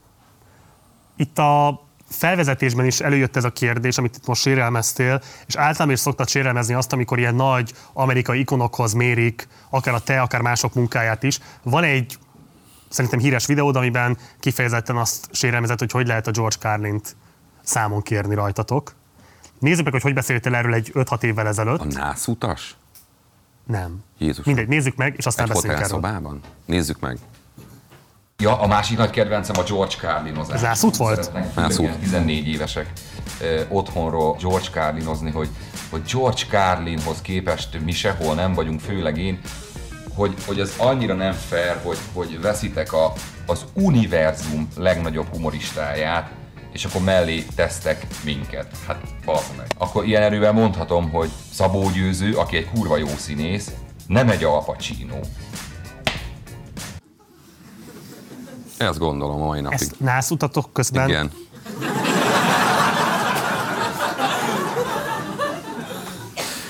Mi a baj? De- Na, mint hogy érted, nászutan vagytok, és ezt veszed fel. Ja, igen, így jött ki. Így jött ki. Kommentelő gyerekekre reagálsz. Genyó kommentekre reagáltam a saját De hát nászúton. nászúton Igen. voltatok. Ö, Azért, mert, ö, mert, ö, mert ez, ez, ez, a legvége volt. Ez a Kimi Tube, nevezetű tehetségkutató volt, ahol én zsűriztem, és, és amikor megkerestek, akkor mondtam, hogy én ezt nem vállalom, mert én nem vagyok itthon, mert nősülök, meg utazok el, meg minden, és mondták, hogy akkor hamarabb kezdjük, és ez valami beragadt, és utólag onnan úton készítettem el. Ennyi. Tehát most egy óra alatt felvettem, csak hogy nekem ez ilyen maradandó volt, hogy még a nászutamon is a genyó kommenteket kell olvasni magamról. Hát nem kell. Hát nem kell, de ott volt egy kötelezettségem, Ja. ja. hogy videót kell készítenem erről, meg erről, és tök mindegy, hogy hol vagyok a világba, kell. Kész. Ez Ja. egy Las Vegas-i szobában készült. Ugye azt lehet tudni, a Kárlinnak, tehát ő apa nélkül nőtt föl, egy nagyon erőszakos apja volt, és ez a trauma igazából elég erőteljesen meghatározta a humorát, a pályafutását, azt, hogy hogyan dolgozta fel ezeket az élményeket. Te pedig egy nagyon biztonságos családi környezetben nőttél föl, és úgy vesztetted az édesapádat kamaszkorodban. Ez a típusú, tehát igazából az érdekel, hogy mit gondolsz arról, hogy szerinted a trauma az tud-e lenni humor alapanyag, alkalmas arra, hogy azt nem csak egyénileg kezelje, hanem akár társadalmilag is feldolgozhatóvá tegye. Mit gondolsz erről a kérdésről? Hát itt az én példám például, hogy, a, hogy nekem ez segített a trauma feldolgozásában. Amit említettem, hogy, hogy szét voltam nekem, hogy van egy hely, ahol én újra önmagam vagyok, jól érzem magam, és még mások is jól érzik magukat ezáltal, hogy szórakoztatok. Hát ez win-win. Ezt akarom csinálni. Hogy Hogyne, persze. Hát egy csomó, csomó most voltam, most voltam Netflix is a Joke Fesztiválon májusban, ahol John Mulaney előadását is láttam például, aki a, arról mesél, hogy hogy került a rehabra a kokaintól, meg az aderoltól, meg a, a, a mélypontját meséli el viccesen másfél órán át. Tehát, hogy hát persze, hogy meghatározza a traumai, hát abból is hozol, abból is nőnek ki gondolatok, észrevételek. Már azzal földolgozod, hogy beszélsz róla másoknak. Hát, ha neki könnyebb lesz az sajátját feldolgozni, vagy hasonló cipőbe jár, vagy tök életszerű, hogy nem csak a vidám dolg, tehát hogy ami körbe vesz, ezt tudom mondani megint. Ha ez vesz körbe, akkor erről tudsz. És van olyan ambíciót, hogy te valamikor egy egész adást, egy egész műsort valami ilyen meghatározó traumának szentelj? Nem vagyok képes rá még egyelőre. De milyen képességet hiányzik? Hát, hogy nem tudok még a traumámról beszélni. Aha. Azért. Hogy így, így lezártam az agyamba, hogy én a színpadon ezt nem, valahogy nem érzem, mm, nem vagyok még, e- nem, nem, nem vagyok még erre képes. Pedig 10-20 éve lassan történt. Lehet, hogy majd egyszer igen, ha idősebb leszek, vagy valami. Amúgy kap csinált egy ilyet pont, hogy, hogy olyan, hogy olyan érzelmi húrokat pengetett, ami nem csak a, a nevetésé. Nem láttam azt az estet, de sokan sírva jöttek ki. Tehát ugyanaz, mert hatást gyakorolsz, csak nem föl, hanem le. Lehet, hogy egyszer majd Van ilyen ambíció? Tehát, hogy mondjuk nem konkrét céldátummal, de hogy így lebeg a szemed előtt, hogy mondjuk a szakmailag egy kihívás lenne. Igen, igen. Az az az édesapádról egyszer tudj egy egész estén keresztül beszélni? Hát még nem is az, igen, igen, mondhatjuk így, igen. Szakmailag az egy nagyon nagy kihívás. Nagyon ugye, megnézném. Tessék? Nagyon megnézném.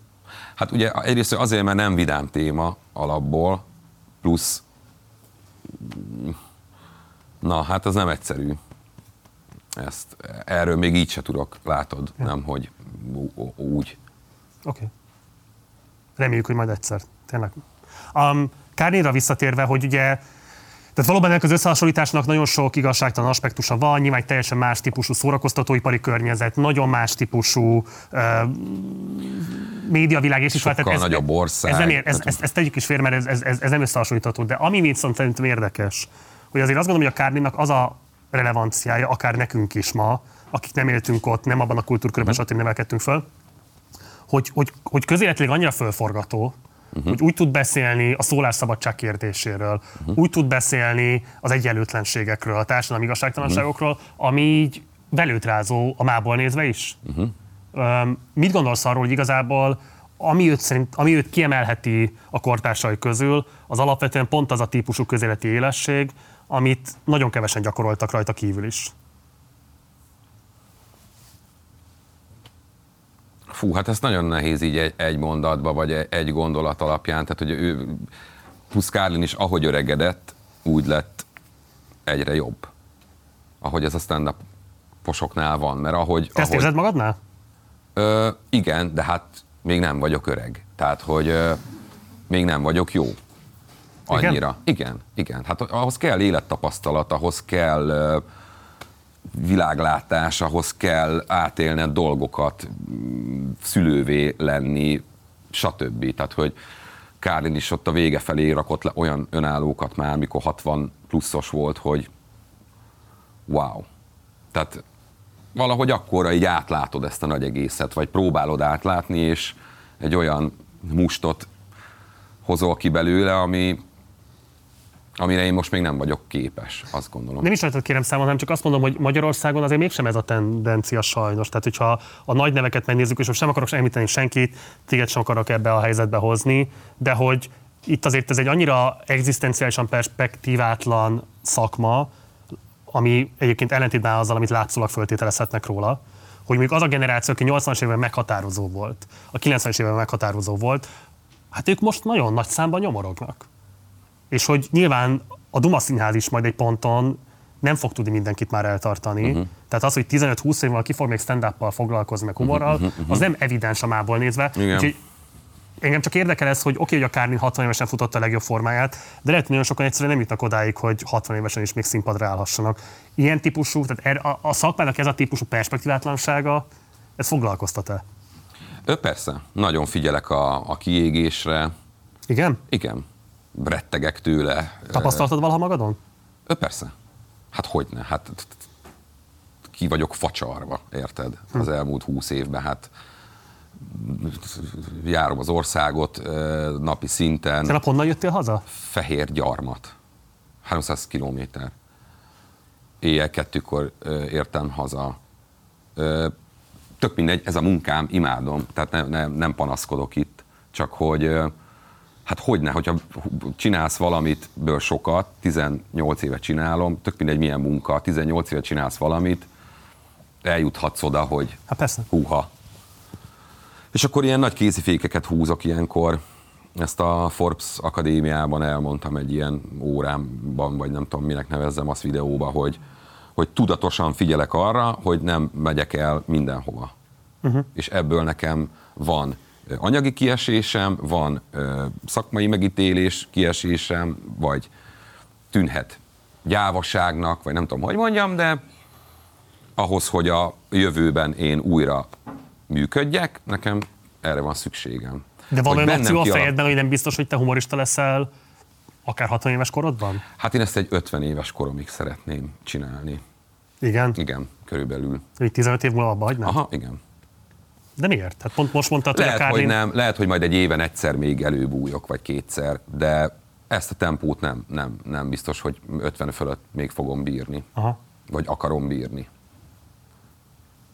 Mert azért kivesz nagyon. Tehát ez kifele élek minden este. Érted? Elfogysz. Hány humorista, depressziós, faszkalap, ro- rossz, öngyilkos, Robin Williams. Tehát, tehát elfogysz egy idő után, annyira kitárulkozol minden este, hogy ott marad egy ilyen keret. Mikor volt az a pont, amikor tapasztaltad magadon ezeket a, ezt a tendenciát a kiégettséggel kapcsolatban? Hogy ez most itt lépni kell? Hát például, amikor a Sóder Klub elindult, akkor ugye én három adást vállaltam per évad, tehát nyolc adásból háromba benne voltam. És akkor megint nyolcból, megint három, tehát egy éven hatszor, az 15 perccel szoroz meg, tehát egy éven lement 80 percen, 20 éves, amit már én többet nem, mond, nem mondok a élő fellépéseimen, mert eladtam a tévének. Tehát, hogy ott három év után, amikor ez háromszor megtörtént, tehát háromszor 75, percem elment, akkor ott mondtam, hogy és akkor most mi van? Most mit fog mondani a következőbe, vagy na akkor inkább csak kétszer vagyok egy évadban mostantól, jó? Tehát már ezt éreztem gyerek, vagy gyerekfejjel is, hogy ez nem lesz, ennek nem lesz jó vége. Akkor ezek az elvonulásaim, hogy ezek nekem kellenek, hogy, hogy leállok egy hónapra, kettőre direkt, minden éven. Elmegyek bárhova családommal, hogy, hogy azután meghálálja magát, hogy annyira feltöltődök, annyira kikap. Bennem is kialakul egy ilyen vágy, hogy úristen már a feleségemnek mondtam most pont, hogy ott voltunk három hete már Amerikában, hogy most már valaki megtapsolhatna már tényleg. Ami csak hülyén hangzik, de hogy hiányzik. A, na és akkor ezt még, ha elérem a nézőkben is, hogy hol van már a kis Ádám, akkor tök jó. Vagy mi- volt olyan, hogy Szegeden tripla est lehetett volna, és én azt mondtam, hogy dupla. Csak. IH rendezvény központ, kétszer 600 ember, és menjen haza úgy 300 ember, hogy nem kaptam jegyet. Uh-huh. És amikor legközelebb mentem Szegedre, akkor két napig ott voltam, tehát négy volt. Kettő, és másnap kettő. Tehát, hogy ha előre gondolkozol, meg beosztod, meg nem lövöd el mindig mindenedet rögtön, akkor az meghálálja magát egy idő után. Ez az én metódusom, véleményem. Ugye szerintem az előadó művész akkor válik professzionálissá, amikor képes az exhibicionizmusát professzionálisan működtetni. Uh-huh. Tehát pont annyit enged magába bele ebbe, ami ahhoz kell, hogy tudjon működni, de nem engedi, hogy túl nőjön rajta. Te szerinted megtanultad-e már? Nem Fontosnak tartod, hogy megtanult például. Hát, ezt én ne, ne, ne, ne mondjam már el magamról, hogy én hol tartok most így szakmailag ebben. Nem tudom. Remélem, hogy majd egyszer. De szerintem én, én nem- egészségesen egyensúlyozok ezzel. Tehát, hogy én nagyjából az vagyok, sőt, életben inkább visszafogottabb vagyok, vagy, uh-huh. vagy, vagy amit szeretnek mondani, hogy nagy képű vagyok, hogy ez, a, ez, a, ez, a műf, ez is a műfaj. Tehát, hogy kell egy ilyen kivagyiság ahhoz, hogy kiállj, és te majd megmond, hogy azt hogy kell. Tehát nevezhetjük ennek, igen. Most a pandémia utáni időszakban mondjuk átlagban egy hónapban hányszor lépsz fel? Mondjuk ebben a hónapban 26-28 este a 30-ból, vagy mondjuk 25, legyen 25. Az nagy üzem azért. Hát ezt, ezt mondom. Hogy lehet elkerülni azt, hogy ez nem megszokás rutin, lényegében szakmunka legyen a stand-up? Hát így, hogy tudni kell leállni, tudni kell kéziféket húzni, amit az előbb mondtam, geppeket kialakítani, befele élni, ö, együtt lenni a családommal, megélni a pillanatot, nyaralni, olvasni. Múltkor madár, a pandémia alatt madáretetőket készítettem ipari mennyiségbe, tehát hogy alkottam más. Hány madáretetőt épített? Igen. Hányat? Megrendelés, hármat. Hát de nehéz. Képzeld el, hogy ott elkezdtem egy gyerekkönyvet, annyi szarmesét olvastam a gyerekeimnek, hogy Írsz egy gyerekkönyvet tényleg? még nem tudom, még nem, még egyelőre csak így a körvonalak vannak meg, de hogy, hogy jár az agyat folyamatosan. Mert mi van, ha egyszer már nem, nem lesz Duma színház, vagy nem lesz rám Igen. igény, vagy, vagy telítődnek az emberek, vagy ez már szar, vagy jön egy új generáció, és akkor majd én leszek a megkeseredett öreg. Potyondi Edinát figyelemmel követed? Ö, igen, Duma színházas már, azóta pláne. Látod az estét? Nem. És a videóit? Ö, egy párat láttam, igen. Mit gondolsz róluk?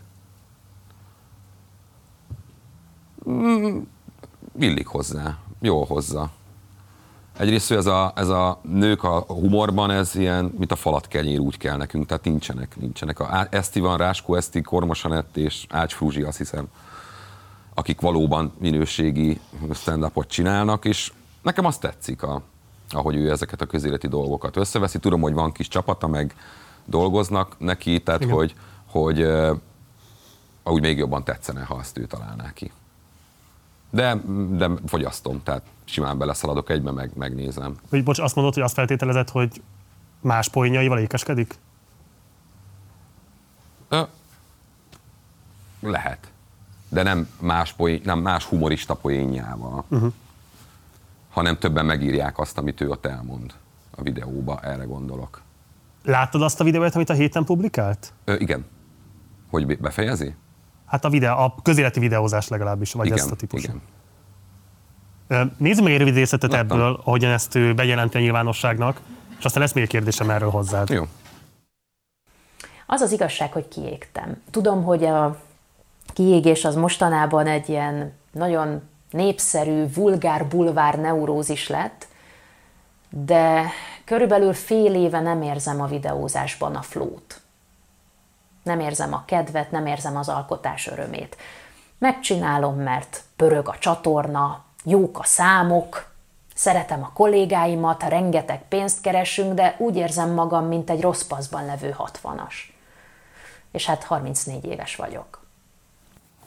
Ezt én is érzem sokszor, hogy 60 éves vagyok belülről. Hm. Annyi minden történt velem már, annyi mindent csináltam már, hogy más egy élet alatt csinál ennyit, amit én is itt 35 éves koromig. Sokszor érzem én, én is ezt, amit mond. Na de e- e- ezért mondom, hogy akkor tartsál szünetet, Edina, menj el kézifékezni, hogy, visz, hogy a, flow, a flót ne, ne vidd túl, hogy ne fogjon el. Szerintem egy nagyon, vagy számra nagyon imponáló a nyíltsága. Uh-huh. Szerintem nagyon fontos, Igen. hogy erről ennyire keresetlenül képes beszélni. Szerintem ez minden elismerést megérdemel. Ami szerintem különösen fontosá teszi, hogy részben a generációnkban, és még inkább egyébként az előadó művészeti szakmában ez a típusú, tehát a kiégettségről történő felelős felnőtt beszédmód, nem a hisztériakeltésen tör, keresztül történő Mhm. uh-huh. figyelemfelkeltés, nem a passzív agresszión keresztül történő feszültséglevezetés, tehát nem ezek a toxikus módjai, hanem hogy felelősen szembenézve a problémával és azért felelősséget vállalva, szóval szerintem nagyon ritka. Igen, ezt aláírom. Meg e- e- ez tényleg ez így fair, hogy így beleállt egy ilyenbe, ez őszint, hiteles. Szerintem mi És ez, ahhoz- ez, a, ez a jó a stand hogyha önazonos vagy, ha hiteles vagy, ha elhiszik, hogy... És nézd meg, hogy most e, jár fellépni, és mennek vele tovább. Tehát nem kell YouTube-on Persze. megváltani a világot. De hogy szerinted mi kellene azt, te két gyerek édesapja vagy már, hogy szerintem a mi generációnk is nagyon kevéssé képes ilyen típusú felelősséget vállalni mentális jólétért. Egyáltalán, hogy, hogy ebben van saját felelősséged, meg hogy fölismerni a környezeti Persze, tényezőket, hát ez- meg a kiégettséget valamilyen módon, hogy mi megelőzni. Meg ebben mi magyarok olyan jók vagyunk, hogy hát mi mástól Hát a szüleinkről is beszélünk, Igen. de hogy engem érdekel, hogy két gyerek édesapjaként, szóval szerintem minek kéne változni ahhoz, hogy, hogy ne a kiégettség társadalma legyen a magyar.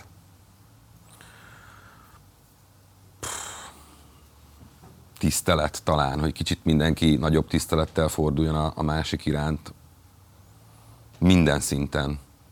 Hogy ami ma megy a közéletbe, vagy a interneten, vagy nem tudom, az, az nagyon horrorisztikus.